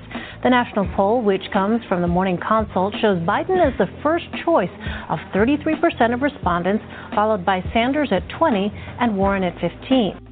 What do you think is the main inaccuracy or the main lie that's being told that you feel like you can correct? That the president didn't know what was going on. Uh, president Trump knew exactly what was going on. Uh, he was aware of all of my movements. Uh, he, I wouldn't do anything without the consent of Rudy Giuliani or the president. I have no intent, I have no reason to speak to any of these officials. I mean, they, they have no reason to speak to me. Why would President Zelensky's inner circle or the Minister of Avakov or all these people or President Poroshenko meet with me? Who am I? Mm-hmm. They were told to meet with me, and uh, that's the secret that they're trying to keep. I was on the ground doing their work. Welcome back, 347-850-1272. Actually, we're about to talk about that last piece right now. But before we do that, as always, every Sunday morning, we like to say good morning to the peeps who are listening to the show. Also say good morning to our panelists. So let me start that portion off. Let's say good morning to the very lovely Miss Vanessa Maybelle from the McAnally. Good morning, Vanessa. Good morning, good morning, everybody. Happy Sunday. Back at you. The smartest man in the world, Mr. Jerome Espree's in house. Good morning, sir. Hey, good morning, man. How you doing? Just another day in paradise, no palm trees. The educated brother himself is in the house, Mr. Johnny D, in the place to be. What's up, John? How you doing? Good morning. I am blessed and again just thankful. Uh, same here, ditto. And the man who really runs everything around here, the one and only Mr. L to the E to the S, my star. What's up, dude? Good morning, good morning, good morning. Uh, and who we have in the chat room, Jay, is Bubble Bright and Easy, of course, and of course there's you and Donald Trump stuff in that. That's all right. Kavita man, what's happening with you? Momo Beezy's in the house as well. Good morning, Momo. How you doing? The pastor's in the house. Uh, let's switch over. now. The pastor's in the house. Mariana Music says uh, she's in she's in Paris. All right, girl, going on. She's in Paris checking in. Good morning to you. Sydney's in the house. John, Tabitha, Jenkins, Jenny Jenkins. Is that what that says? Uh, Caleb. I've heard that name before. Uh, Ricky Martin. A lot of people in the house. Uh, good stuff. Appreciate you. All right. Real quick here before we get into this last segment. Uh, look, uh, anyone see Bad Boys for Life yet? I just want to just throw that out there. I, I, I, I thought it was Mr. Elias, we saw it. Man, what do you think, man? It was a pretty good movie or what? Is it worth the money? Yeah, it was pretty good. I enjoyed it. I really enjoyed it. I did, most definitely. Well, well I tell you, they're already mm-hmm. talking about a Bad Boys Four because remember, remember, uh, Will Smith was like, "Well, I don't know, we'll see." But now, because it looks like they're going to have the second highest opening on MLK weekend ever. So we suggest you get out and see mm. Bad Boys for Life. Get out there and check it out. It should be it's a good movie. I liked it. It was pretty good. Fun loving in the whole nine yards. All right, third and final set. Uh, listen, this past week, Rachel Maddow sat down with with uh, what's his name, Lev Parnas. Now this is the guy that mm-hmm. was Giuliani's associate. This is the guy that said, look, he's willing to testify in front of the Senate. So when people talk about the fact that Nancy Pelosi held these articles of impeachment, she had a method to the madness, and this was, to me, one of the results of her holding this thing out. We got to hear chance to hear from a whole bunch of folks. So let's get into this portion of the show. Do you honestly think, and let me start this conversation off with you, Vanessa. Do you honestly think that the racial, the race, the, the Maddow interview with this guy do you think it's going to have an impact on next week's impeachment trial? Do you think that he's going to be called as a witness? Do you honestly think because the president's come out and said, "I don't know him, I don't know him," and then guess what? His attorneys, Parnas's attorneys, released a clip showing he was right there with the press, elbow to elbow, greeting people. Like you said, there are contacts out there. There are phone numbers of people that everything that he said up until this point, Say the word for me, Mr. Elias. I'm having problems this morning. Collaborate. Co- huh? Corroborate. I can't say that word anyway. Everything that he said, there are certain words. There are certain words I can't say. We had a joke about this on the Jay Ryle show. There's anyway, anyway. So, so anyway, everything that he's saying actually works within the timeline of everyone who testifies. So all what this guy's doing right now is he is in in in terms saying, look, everything that I'm saying right now, it works with everything that everybody else said. It all has the same timeline. So let me go to you, Vanessa. Do you think the fact that this guy's interview what do you think? Do you think to me his interview was the reason is the reason why they will have witnesses? To me, I think that that pushed it over the edge for me. What do you think? Okay. Sometimes I take a lot of time to talk, and sometimes I say a quick answer. I have to say on this. When that guy was being interviewed by Rachel Maddow, and by the way, he has been on every talk show chain that you can imagine because he's scared that he's gonna come up missing. So he out there talking to everybody who want to talk to him. Okay. Wow. I'm I'm serious. So, that's sad, but that's that's that's a real that's a real it, possibility. It, it's true because he has got so much dirt on them that it is. I'm, I'm, my mouth was open.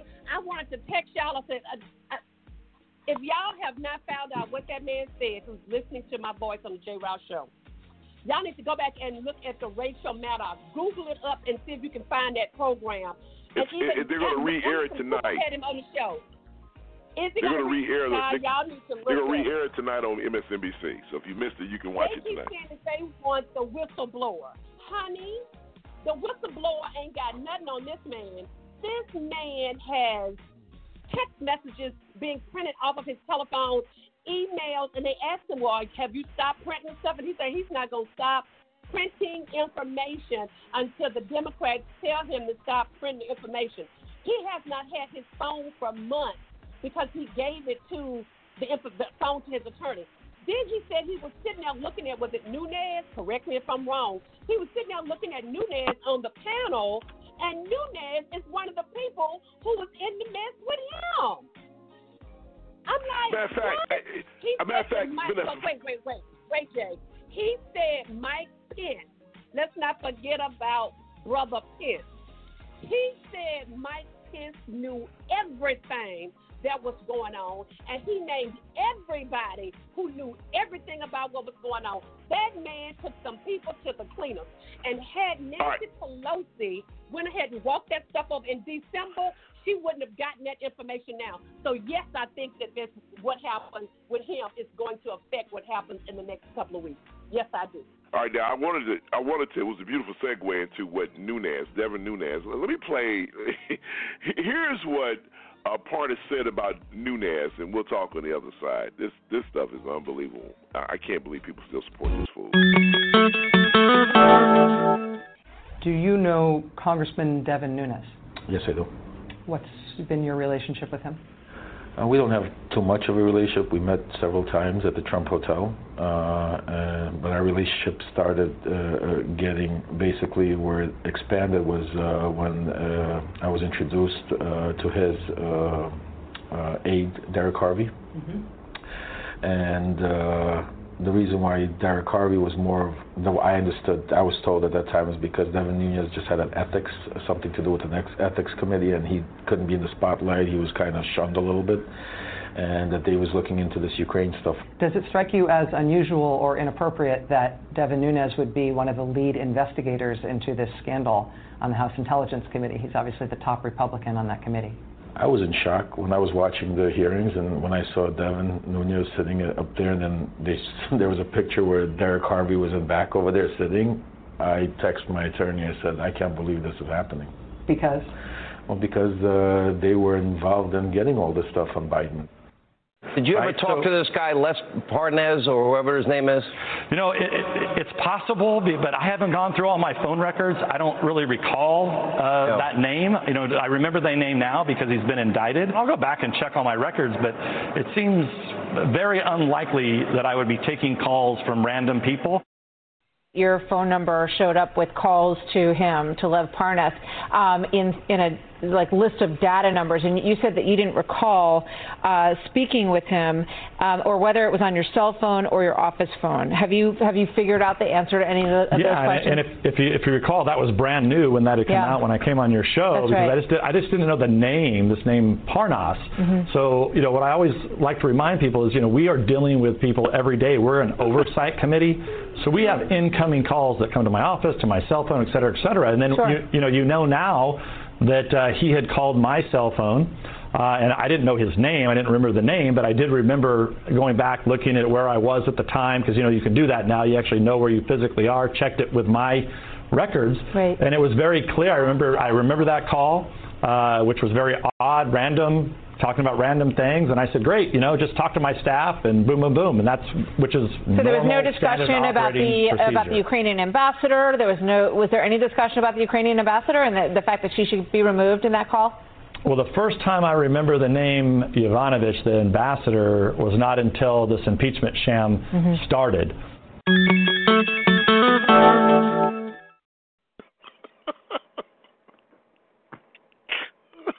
Oh, Jay, you I, I mean, this, Wow.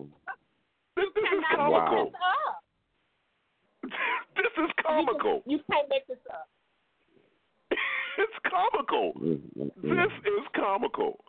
I I mean, uh, uh, uh, well, uh, yeah, you know, you can do that nowadays. Tell where you are.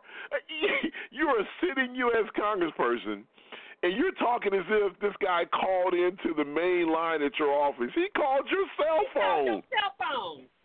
Mm-hmm. I mean, how many people? How many? Hey, I'm just going to give my cell phone number out to whomever. Come on, folks. What- I mean, what is Mm-mm. this? You people can't be as stupid as you as you present yourselves. I, I just I refuse to believe that we have Americans in this country who are falling for this nonsense. This is comical, uh, Jerome. I mean, th- this is some stuff you would see at 10:35 on you on a U on a UHF channel, Mighty Py, you know, Monty Python's flying circus. That's what this stuff is. This is mm. this is crazy. You know, Is it just me, Romy Rome? I mean, I mean, No, talk no, to me, man. I mean, I guess heck is I guess this? I'm I'm looking at it from like their their defense, the Nunes people and, and the Republicans' defense of this is like you can't trust this guy because he's a criminal, and I'm like they're all criminals. like of course he is, right? He was hanging out with Giuliani. Like he, but this dude. Now uh, I have to say this about him, and and um, I thought this. I didn't say it, so I have to give credit. I'm trying to connect Kirschner. He was a former prosecutor, uh, federal prosecutor. He said this that um, he was afraid. He thinks that um, Lev is afraid of getting Epstein because you have to you have to realize this is that if the government is after you at the risk of having um, um, this show blocked from all federal transmission, if the government is after you, you need to go public really quickly, right? And so the problem is is that the information that he has implicates um, the uh, Trump, it implicates the Attorney General, it implicates the um, um, Pence, it implicates a lot of people, right?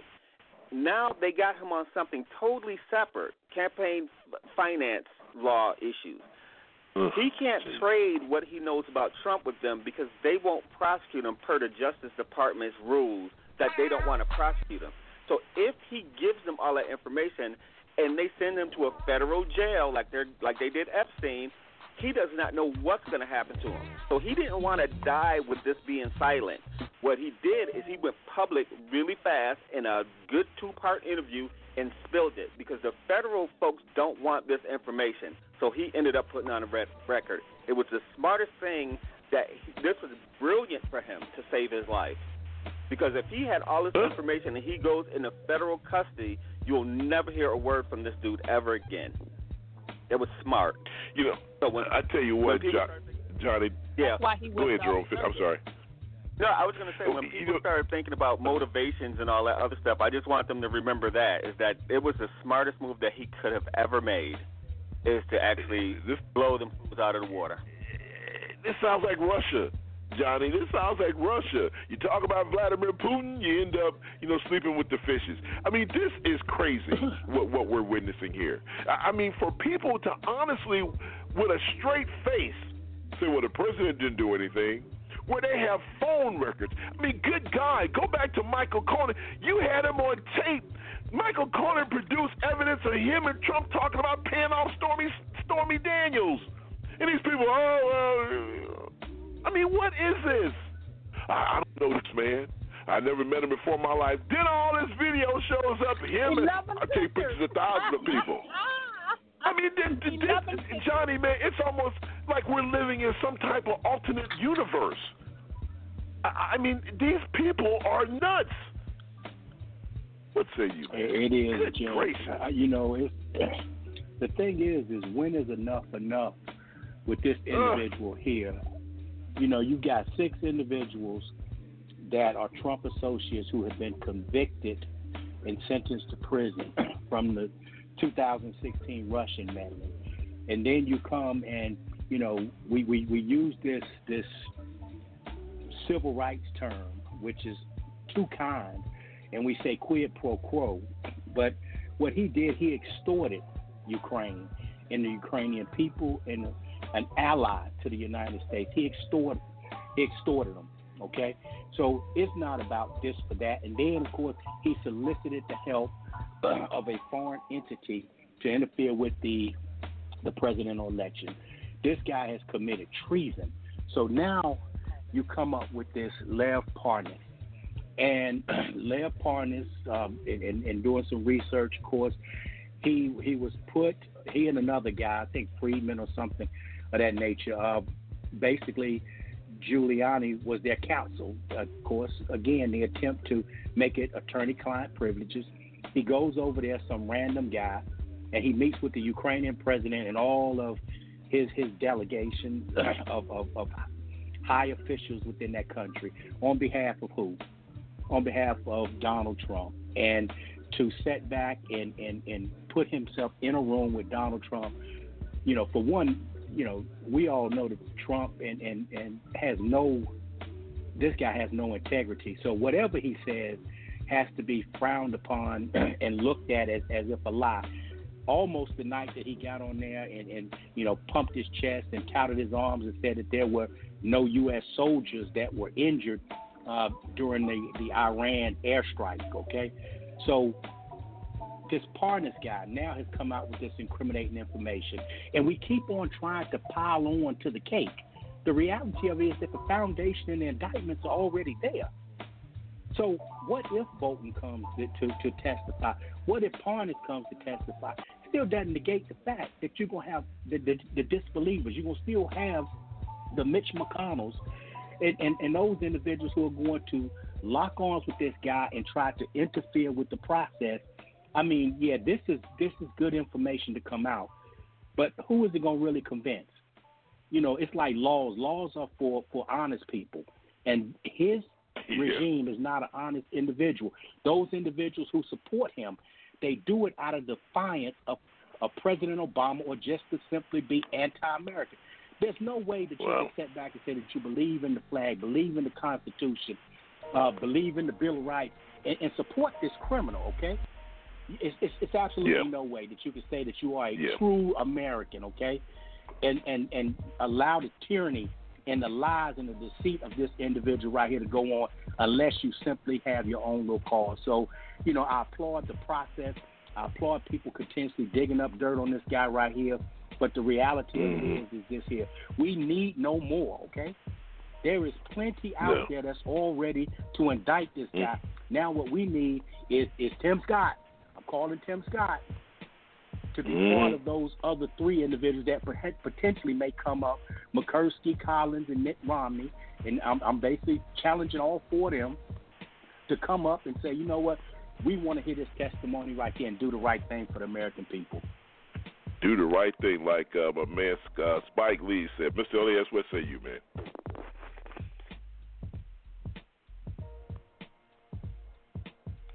It's truly oh, amazing yes.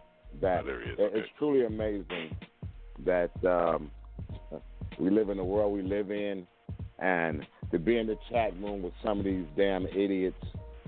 It, it, it tells me where we live at. These these are the people that are in the chat room that are praising Putin, but they're Americans. this is this is what we live. This is this is the time we live in. But these are the same yeah. people that don't want you to kneel for the, the national anthem, but they'll praise a foreign a dictator that kills his own people and don't believe in the freedom yeah. of speech. But these are the same people that are patriots. Go to hell.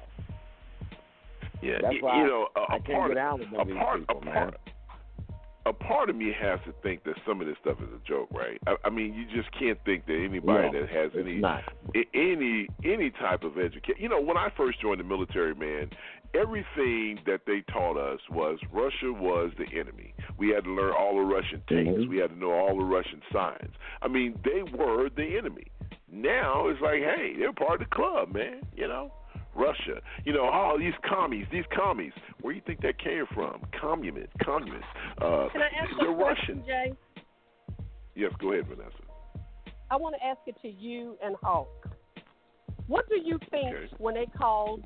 What do you think about when they called uh, Trump into an office and they was going over some things with him, and he called the military losers and dummies. I I was floored. I immediately started posting on Facebook. You Republicans, what do you think about your president calling the military dummies and losers? What do y'all think about the, him saying that? Well, I think every week, you know how I feel about this fool. I mean, I just think he's a clown. And the bottom line is, I'm just, you know, like I said, people that that are supporters of him, I, I just can't, I, I can't relate with them because I would like to think that they're smarter than this. And you know, I mean, it's Yeah. it's pretty blatant what he's doing. But it does. But, but see, Vanessa. But okay. But but Vanessa, it goes back to what we just talked about Russian. You know, uh, the Republicans were always the ones talking a red-blooded American, this, that, and the other. But yet, still, you have a president that embraces Russia, that embraces them. And they haven't said a damn thing about it. This is the same party that talks about family values. This is the guy who was screwed and had sex on his wife, got about 10, 10 damn wives. They still support him. I mean, so so this is just what you He's a veteran, and he still supports. He's a veteran. He just said he just talked about the military. Just die, just just really talked down about the military, but Easy still supports him, and he's a veteran. That's this is what they do. Yeah, They're so I just don't, you know, so I can't, I can't, and you know, let's stop. You know, I want to stop doing that too. I mean, look, I, I mean, the bottom line is, I don't want to point out folks, you know, because people hear this stuff all over the I world. I'm not sure trying do. to give anybody. A, I sure do. no, no, I don't do. want to. No, no. What I I'm do. saying is, I don't want. Listen, I don't want to make them martyrs. I don't want to give them their 10 minutes or 15 minutes of fame. Forget them. I mean, the bottom line is, continue to say what you want to say, you know. But I'm not going to sit here and promote that that nonsense on this show. I mean, you want to make a comment, make a comment, but I'm not going to go back and forth with what they think. I mean, at the end of the day, I'm I'm, I'm a little disappointed with some of the folks I associated with. The, the fact that they follow this guy. You know, if a person's wrong, they're wrong. Period. Just call it what it is. To sit here and have a trial without having witnesses, that is ridiculous. And if the shoes were reversed, if the if everything was reversed, if President Obama did half the mess these guys did, they'd have to bring the National Guard and the armed forces to guard the White House. People be trying to Mhm. jump the fence to pull Yeah. them out of there. I mean, it's Yep. just amazing how these folks have this convenient amnesia when it comes to this man. All right, look, we're, we're, we're getting over. All right, I'm gonna give everybody final thoughts if I, if I didn't get a chance to come around because we're we're running out of time. Let me let me start with you, uh, Jerome. Man, give me your final thoughts on, on this segment or any, anything you want to talk about before we get to the next phase of the show. It's unbelievable. Yeah, no, no, I, I actually don't have a thought on it. You could just go on for time. I don't, I don't really think All right. anything. All right. go ahead. All right, what about you? All right, Vanessa, Yeah. we heard from you. Johnny, you, you said something. Let me, let me give it to you. I mean, uh, Les, man, give me give me your final on this, man, so we can move on. I, Jesus I don't Christ. I don't have a final on it, man, because there's nothing you can mm. do to this guy's supporters that will turn turn them against them. So, you know, he can do nothing. He can do no wrong. So God bless him. Whatever. I'm done. What is it, man? Did they? Did, hey, hey, hey, Johnny, did they fly planes over the country at night and put out some Trump juice? And I, I mean, wh- wh- what is going on, man? Give me your final thoughts on this stuff, man. This is crazy. No, I like I said, Jay. Like thi- this, this, this, this era of, of politics is, is a byproduct of the of the election of President Uh, Obama. You got yeah. individuals who are, who just want to sit back and say, you know what, now now look at this right here, and they'll go all in to their death for this individual right here, knowing that he's done nothing in regards to that that those persons who he who he swore during his campaign that he was going to look out for. Uh, they've lost health care. They poor now. You know, uh, they're, they're they're angrier now. Okay, and, and evidence will be tomorrow in, in Virginia, where you you got all of Oh, this yeah. uproar with these white supremacists trying to go to Virginia and things like this. It's just an ugly time, man. And real quickly, 'cause I know we got to transition over, but you know, over, over the past weekend, I've been sitting there and I'm looking at uh, sto- things like Eyes of the Prize and stuff like that. Just really reminiscing on, on on our culture and American history, not just you know African American history, American history, because it's, it's synonymous with one another. And I tell you, man, on, on the night that I still say, to me, is America's Independence Day. For the first time, they lived up to part of that Constitution. I, I I still have smiles on my face when I go back to November 4th of 2008, and to see the Obamas come out under night Yeah. air after he had been uh, elected as president, and to see the American people as they scan, and to see the diversity of that audience mm. right there. That's that right there is the utopia. That's the belief that I still want to have in the American public. Not what you see now. This this racist bitter mm. hate of, of just the angry person, man. So I, I think Yeah. as as as much as I, I, I want to to set back and just you know be just as, as, as spiteful and hateful as some of those individuals, I can't allow that to be me. And that's what I think Yeah. we all need to really reflect on is keep your good even in the midst of the bad. But that Yeah, night, that's a good point. I, again, seeing that man, like I said, it was just a beautiful thing. It was just a beautiful thing. Yeah, I, and I go back. I go back to that too. Every- When I have to kind of reset, I have to go back to some of those old videos as well. All right, Vanessa, I'm gonna give it to you. Give it to us. Last thought before we move on. Oh. All I know is I'm going to cook a good dinner on Tuesday and Wednesday because I want to see all of this unfold. And I hope and pray that the American people who are so busy being conceited in their own life will take a few minutes to realize what is about to happen for their children and their children's children's future, where the President of the United States, who has put 187 judges in place, wait till those rules take effect. Wait till the rules of food stamps and Medicare and Medicaid takes effect, and you got to start helping your parents because they're not getting everything. I need everybody at the sound of my voice. Go ahead, Jay. I, No, no, I need no, no, everybody no, at the sound agreeing. of my voice to pass it to other people to start paying attention to this trial because they're not. They're like, oh, I ain't voting for him. I'm not going to worry about it. It's not what's worried about that. You need to get out and vote in March so that we can have both sides of the fence. They need to understand that with everything that Trump is doing and not talking about is a little shiny object over here is because he is doing everything within his power that's going to bring mm-hmm. down the minority. Y'all wait and see what happens with food stamps, Social Security, Medicare, Medicaid, and what's going to happen when your cousin Junebug go to jail and they give him life because he broke into a liquor store. Y'all wait and see. Mm. So all I'm saying Wait is pay attention, people. Pay attention. All right. And on that note, on that note, it's time for an NPR news update. Then Chatterbox and on the need to know basis coming up next. You listen to the serious side. This message comes from NPR sponsor Up Equity. Up Equity is an Austin based mortgage company that puts their money where their mouth is. If Up Equity can't get your mortgage closed on time, they will step in and purchase the home with their cash. Learn more at upequity.com.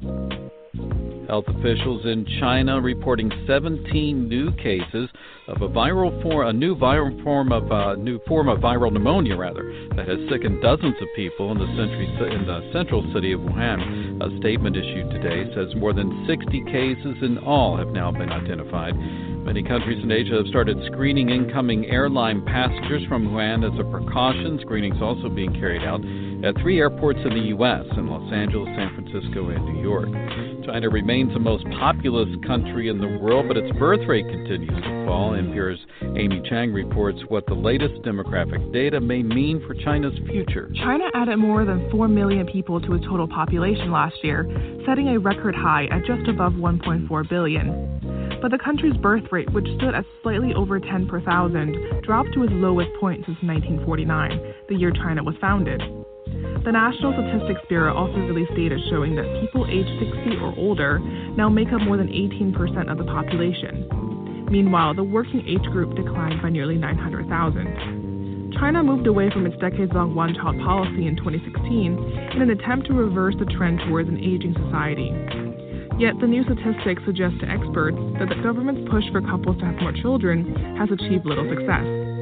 Emily Feng, NPR News, Beijing. The teams who will play in the Super Bowl being decided today. The Tennessee Titans playing the Kansas City Chiefs for the AFC title this afternoon, and then Green Bay will play San Francisco for the NFC crown this evening. I'm Giles Snyder, NPR News.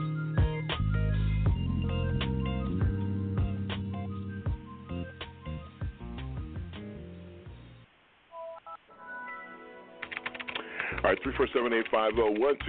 It's time for Chatterbox. Final thoughts from the uh, world famous chat room and from social media. I'm just going to take the first three that I have. Mr. Elliott, you have anything? We're up against time. None worth reading, Jay. All right, so let me just take here, just take take the top three uh, that I have and go from there. All right, Stephen, uh, Pastor Stephen Jones, love the second segment. My answers: Deval, Patrick, no chance. Diversity, female, female running mate, yes. Keisha Bottoms, presidential, I mean vice president candidate, and Biden, yes. Oh, and should Biden continue to use Obama? Yes. All right. Great show as always. Brandy from South Carolina calling the calling Senators Tim Scott's office first thing in the morning. Aaron, you guys, are you guys picking games this year? Uh, eh, well, you know what, Aaron? Let's take a few minutes to do that real, real, real, real, real, real, real quick. All right, Mr. Elias, Super Bowl, man. Who do you have for Super Bowl? Kansas City and San Francisco. Kansas City course they you take do. it What about you, baby. Jerome? Kansas City they take it on. Yeah, whatever. What about you, Jerome? Um, I got nobody.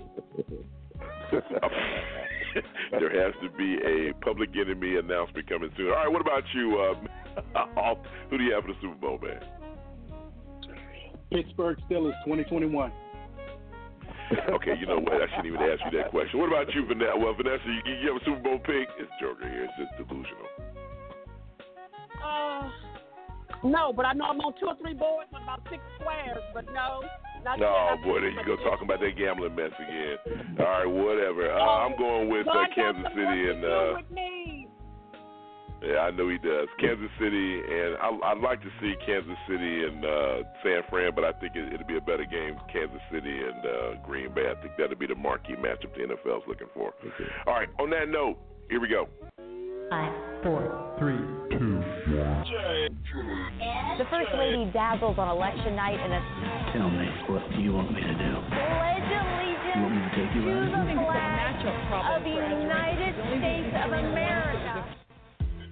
All right, folks, we're going to go up until the top of the hour, then we're going to do final thoughts at the top of the hour. I want to give Jerome Lee a good 15 minutes for his segment, which is my favorite segment on the need to know basis with the very my very own Jerome Experiment. What do you have for us this morning, sir? Okay, you know, I do want to give my Super Bowl pick. Whoever Colin Kaepernick is supporting, I want that team to win. I like that. Yeah. Good, okay, that's a good can go. All right. Now, you know this is MLK weekend, and MLK Day became a U.S. federal holiday. Um, on for his birthday is January 15th, so but his it's celebrated on Monday. So I would be, you know, remiss if I did not acknowledge that there's a national holiday, um, festivities, marches, speeches honoring um, Martin Luther King nationwide on Monday. And also, you know, um, at my old alma mater, they have one of the biggest on campuses, uh, on campus MLK um, celebrations um, in the country. And um, so, shout out to those folks who are celebrating that. And also, you know, with the MLK Day, I'm always conflicted of what we should bring up during MLK um, holiday. What should we be remembering? We know what mainstream media and and your history books want you to remember, but I would also like you to remember that the U.S. government was found guilty in conspiracy to assassinate Martin Luther King Jr. He did not die hmm. from a gunshot. He actually was suffocated. So take that for what you want it to be, but I think he died in a hospital. He did not die from the gunshot wound. And the U.S. government was found guilty. Just want to put that out there. Hmm. So we need to correct the record across the board and not get sidetracked with um, really pretty, excuse me, um, fluffed up history celebrations on anybody. We need to tell the truth. So wanted to start with that. Now, um, Canadian Prime Minister um, Justin Trudeau initially assured the Queen that the family, the um, Prince Harry and Meghan Markle, would be safe in this country, with Canada expected to pay somewhere around seventy-five, seven hundred fifty thousand dollars a year in security. But they news reports now are saying that they have not hammered it out yet. But apparently, they're going to stay in Canada, and the Canadian Prime Minister said security will be protecting them. So when people start saying, since they left, will they actually get security? They're going to have security. So don't worry about it. Mind your business. Gonna get the money. They, don't need mm. the money. They're actually pretty rich. And again, the thing about having money is that you don't pay for a lot of stuff anyway. So I don't know what the I I never understood what the big deal was from them being cut off money wise because that's still their their blood relatives and they're not broke. It's just a symbolic cutting off of taxpayers' money, but that doesn't mean anything. President Obama has Secret Service se- um, security, but when he goes to foreign con- countries, the country actually sends military out to protect President Obama. I'm sure they wouldn't do that for Bush, but anywho, they still do it. So don't think about it like um, they're going to be hurting or don't know where their next meal is coming from. That that's the people who are broke. They're like you're getting cut off from your money. That's not that's that's more of an inconvenience uh, uh, tie you know tying their freedom down that they can't move. You can't buy everybody, and apparently you can't buy Meghan Markle. Yep, and and Harry wanted out anyway, so we'll just put that out there. Now, um, you know, Puerto Rico had another earthquake. They had a 5.1 magnitude earthquake, one of more than 1,280 earthquakes to hit the U.S. territory in 19 days. I want to say that again. Puerto Rico had 1,280 earthquakes in 19 days. Wow. Yeah. So that magnitude um, 5.1 quake hit on Wednesday uh, made it one of, um, like I said, 1,280 quakes. There you Wow. go. Now, the flu panic for nearly every state um, is is what's going on now, as experts are warning that there's a virus um, that killed more than 30 children has surged 65% since the new year. Um, new figures from the CDC show that 87,000 people have been hospitalized and about 4,800 people, which 32 were children, have died from the flu. Wow. And again, it's a 65% increase since 2020 began. What's the date? 19th? In 20 days, we're up 5%. All right, now scientists um, proved that 2019 was the second hottest year ever, as official records reveal the past decade as the warmest in recorded history. So the World Meteor- Meteorological Organization um, is releasing a report and saying that it was the hottest in human history. Now that should global warming, folks. That should kind of do something for you, or maybe not. You know how this goes. It, it gets a little hairy with them. All right, now the U.S. military Yeah. training could jam GPS system for planes flying in the southeast and over the Caribbean all month. So the FAA is warning um, that pilots need to be careful. The U.S. Navy is conducting its Carrier Strike Group 4 training exercise, and it could jam GPS systems of planes flying in the southeast until uh, it's starting today until January 24th. Mm. Yeah, that's an interesting thing just to put on on the news feed, right? It's like, oh, by the way, your GPS might not work if you're near the Caribbean or the southeast United States. Just wanted to let you know. All right, now New York State's Attorney General um, um, Letitia James has launched an investigation into whether New York City Police Department has been targeting communities of color on the um, subway. Uh, on the subway, so you know how they check to make sure that people aren't, you know, jumping over the turnstiles and, and whatever. They usually only chase down black people. That is what they're saying. So they're checking and now investigating the police department for their bias of enforcing law on the subway. Now, Disney dropped the name Fox from its movie assets and now will be known as 20th Century Studios and Searchlight Pictures. Is trying to distance itself from um, the Rupert Murdoch folks. So 20th Century Fox will now be known as 20th Century Studio, and Fox Searchlight Pictures will now just be called Searchlight Pictures. Oh. We try to run Fox up out of there. Now, Facebook blocks um, what they're calling Israeli brainwashing firm, The Spinner. Um, it claims that they're able to subconsciously influence people's behavior by bombarding them with fake posts. So Facebook has stopped this Israeli startup company, The Spinner, from its platform after concerns that it's intentionally misleading their customers. I'm sure there's other folks that's doing that as well. Now, millions of PCs um, have stopped receiving security o- updates um, for Microsoft um, Windows 7. So Windows 7 will still function, but Microsoft will no longer provide technical support um, for uh, software updates and security fixes. And also, the NSA found an extort, uh, extraordinarily serious security vulnerability in Microsoft Windows 10, which can affect up to 900 million users. So they Oh. actually notified Microsoft and um, of that bug in Windows 10, and they said so that they, so that somebody else couldn't weaponize it. So the NSA did let Microsoft know. I don't know if a fix is out there yet, but they actually let them know. Now, Iran plans to take um, Trump to Hague in war in a war crimes law- lawsuit.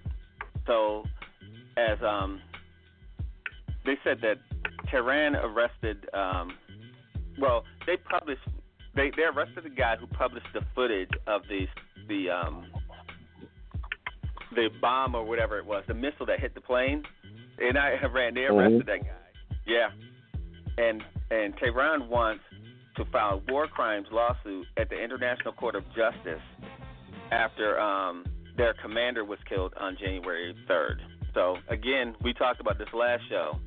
Um, we're going to watch war crimes lawsuits start to happen because somebody's being reckless. So they already they threatened Wow. it. Yeah. Now, um, Iran's Ayatollah Ayatollah is calling Trump a clown as he leads the weekly prayers for the first time in eight years following the Boeing air disaster. Um, the supreme leader said that the U.S. president only pretends to support the Iranian people and would push a, a poisonous dagger into the nation's back. And he called him a clown while he was at it. He was like, and he's a Mhm. clown. All right.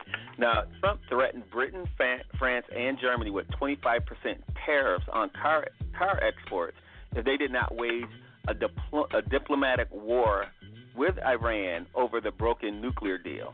So the German defense minister is, had said that at a press conference in London. Um, he confirms report that such an economic um, threats um, and said that this expression or threat, um, as you will, um, does exist. So that's that's Trump threatening allies again. Not only that he has the Ukraine stuff going on, they're still threatening allies, saying that if you don't go after who we don't like, we're going to give you a tariff. The only thing he could do is raise tariffs.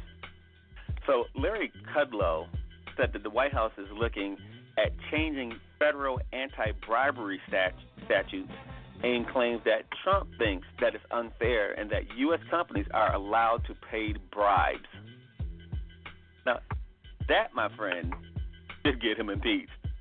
So, the White House economic advisor Larry Kudlow says that the administration is looking at changing a key anti-bribery statute um, following Trump's complaints about the law.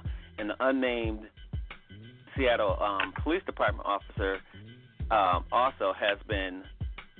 This is in a separate um, story, but an unnamed Seattle police officer um, has been terminated following an internal investigation into an Instagram post that he made about President Obama and Hillary Clinton. So they're still rounding up people for uh, making threats online, and they're still doing Obama Hillary stuff.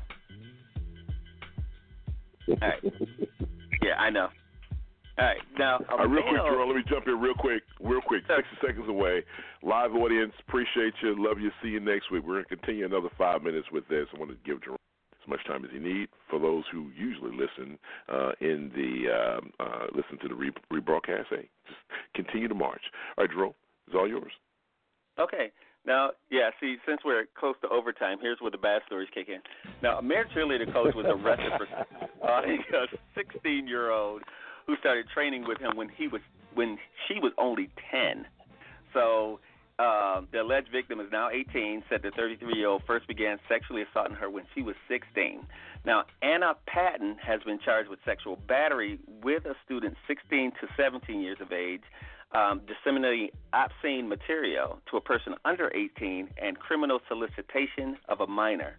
So she, uh, in another teacher story, she's 22 years old and she had sex with a student that was 16. All right, now um, a groom is ac- accused of sexually assaulting an underage waitress at his we- at his wedding. He followed her into the bathroom, and you know what happened? This is in um, this Northampton Valley Country Club in Richboro, Pennsylvania. It happened on November uh, in November in 2018. The wife is still standing by him.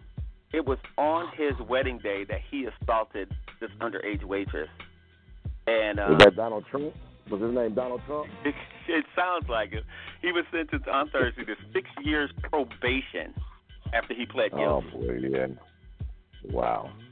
Probation. Wow, wow, wow. Yeah. Now, uh, a Nebraska father has already imprisoned.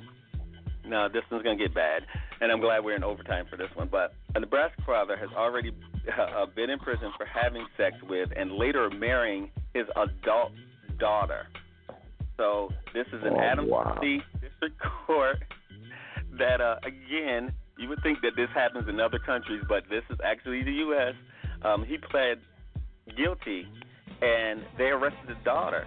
Right? She pled no contest to a misdemeanor of filing a false false report, and um, she was sentenced to nine months of probation. And she had originally been charged with incest, but the police said that the father and daughter both admitting to a romantic and sexual relationship, even though they knew they were biologically related. Oh, Jesus. Yeah. Wow. Now this is this is a story where they met for the first time three years ago, and she was um, age 17. Told her mother that she wanted to meet her father, and according to the charging documents, she told police that she had a jealous competition with her half sister, and they had a competition who would actually date their father first. Okay, this is the U.S. This is in Nebraska, by the way. I don't know. I don't have anything else to say about Nebraska. Now, um, you know, a mysterious cluster of deaths amongst Amish children uh, is finally solved after 15 year old 15 year study found that they had um, a faulty gene caused by inbreeding. So doctors were baffled by the death, um, which cropped up in multiple states, including Pennsylvania, Delaware, Kentucky, and Iowa. The children suddenly passed away from heart failure.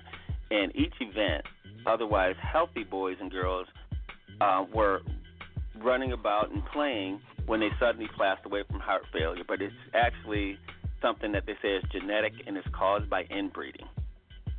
That's all I got with that. Now, now the um, the WNBA and its union announced a tentative eight-year labor agreement on Tuesday that will allow players to earn more than five hundred thousand dollars, while the average annual compensation will um, surpass six figures for the first time. So the contract, which begins this season and runs through 2027, will pay players an average of $130,000, guarantee full salaries while on maternity leave, and get, um, the agreement also provides enhanced family benefits, um, travel standards. Where I didn't know this, but the WNBA they always had to share a room, so they're letting them have their own rooms, and they also have wellness improvements. I guess the WNBA was treating them really bad. Man. Damn. Wow. Man. Now, um, you know, Quaker Oats were um, were like, th- this is a foreign story because they were packaging like um Quaker Oats was packaged by slaves in the same Chinese jail where inmates um kind of made Christmas cards. So in China, Mhm. Quaker Oats Company was using inmates to package oatmeal. Just trying to put that out there. Wow. It's kind of crazy. All right. Really? yeah. I didn't want to go too much farther in that story, but that was a little bit, a little bit bad. Yeah. Yeah. So that's that's all I got. Unless you want to some more stories. I know we wanted to go to the top of the hour, and we pretty much passed that. No, no, I mean that's good. No, no, I mean if that's what you had, that's just wanted to make sure that uh, you got uh, all that time. I mean that's good to go, man. Hey, listen, appreciate it as always, Mr. Jerome Esprit. Yes, sir. All right, folks, it's time for final thoughts and uh, smartest man in the world. If I give you the mic since you have it, man, give us your final thought. Yeah. Well, um, you know, I just looking at this this year's um, political season, I just want to say that um, we still have to let the um, the stuff shake itself out, but the impeachment stuff is more important than even the next uh, political race because if we watch it close enough, you'll see that all the people who are going to ask you for their vote is blatantly lying to you. You'll see them um, up close and personal. So it's good that the that the people get to see them lie to them in their face and decide whether you want to vote for somebody who does not see the law unless it's used against you. So I, I want everybody to pay attention this week and look at the impeachments, at um, the whole trial and debate. Um, watch it like a movie because it is very interesting to watch people lie right in your front of your face. So everybody have a good week, and we'll see you soon. All right, good stuff. All right, Johnny D, man, final thoughts. Right. Once again, another good show, and I am just truly thankful and honored for being a part of the contributors and, and just th- this event each week, Jay, uh, just inspires me. I, I certainly appreciate the pieces that Jerome bring. Uh, it, it did my, my my heart well to hear that about the WNBA and the equality. I didn't realize it was that much of a disparity until a couple of years ago when I was doing some uh, reading about the the pay and the, the number of those top athletes who have to play overseas. But most importantly, uh, remember uh, MLK, Martin Luther King, Dr. Martin Luther King, his accomplishments. Uh, as I did last year, I'm still going to be one of those individuals to talk about us revisiting, as far as a people, how we celebrate the holiday. You know, uh, Dr. King oftentimes talked about poverty, he talked about jobs, he talked about freedom, he talked about equality, he talked about living that quote unquote American dream.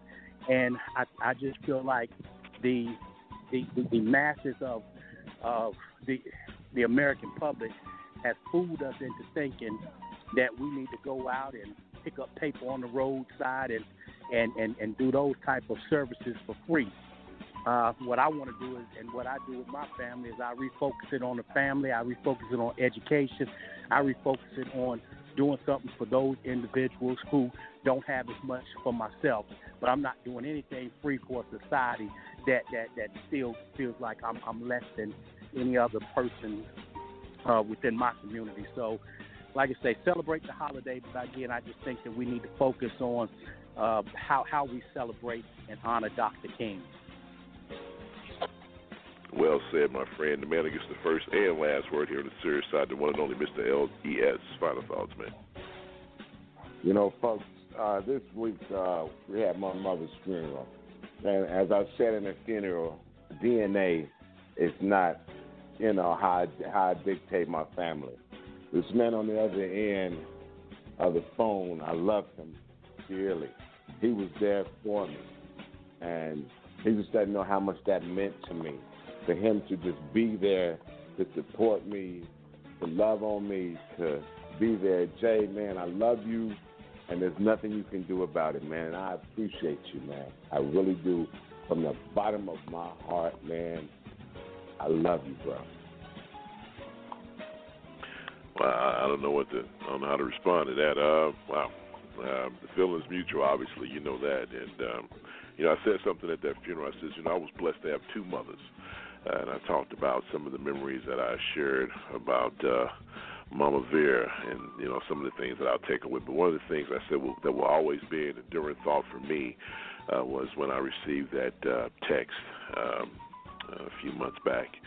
And you know, Les, Mama has something to say to you. It's just gonna say, "I love you, J. Ryle. I love you, J. Ryle. I love you, J. Ryle." Never, ever, ever forget that, and I have that on my phone, and uh, that's a memory that I would cherish for the rest of my life. It's uh, it's been a tough few days, but uh, you know, like Les says, Mama say, "Hey, what you gonna do? What I'm gonna do when when you're gone? You gonna live, fool. That's what you're gonna do." And it sounds like Vera Moore. So, on that note, Mr. Elias, if it's Sunday, we're talking serious stuff. What time is it, my friend? It's time for the serious side of the J. Rob Show. Folks, as always, it's been a pleasure to serve you, we appreciate you taking time out of your busy day to spend it with us. So, for Vanessa, for uh, Mr. Elias, for uh, Hawk and Jerome, I'm Jay Rob saying have a wonderful work week. Remember, if it's Sunday, uh, talking serious stuff, it is the serious talk. God bless, and we'll see you next week.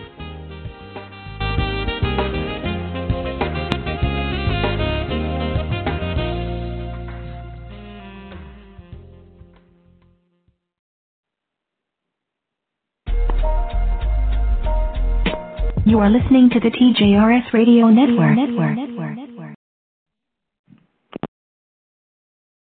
With Lucky Land slots, you can get lucky just about anywhere. Dearly beloved, we are gathered here today to. Has anyone seen the bride and groom? Sorry, sorry, we're here. We were getting lucky in the limo and we lost track of time. No, Lucky Land Casino, with cash prizes that add up quicker than a guest registry. In that case, I pronounce you lucky. Play for free at LuckyLandSlots.com. Daily bonuses are waiting. No purchase necessary. Void where prohibited by law. 18 plus. Terms and conditions apply. See website for details.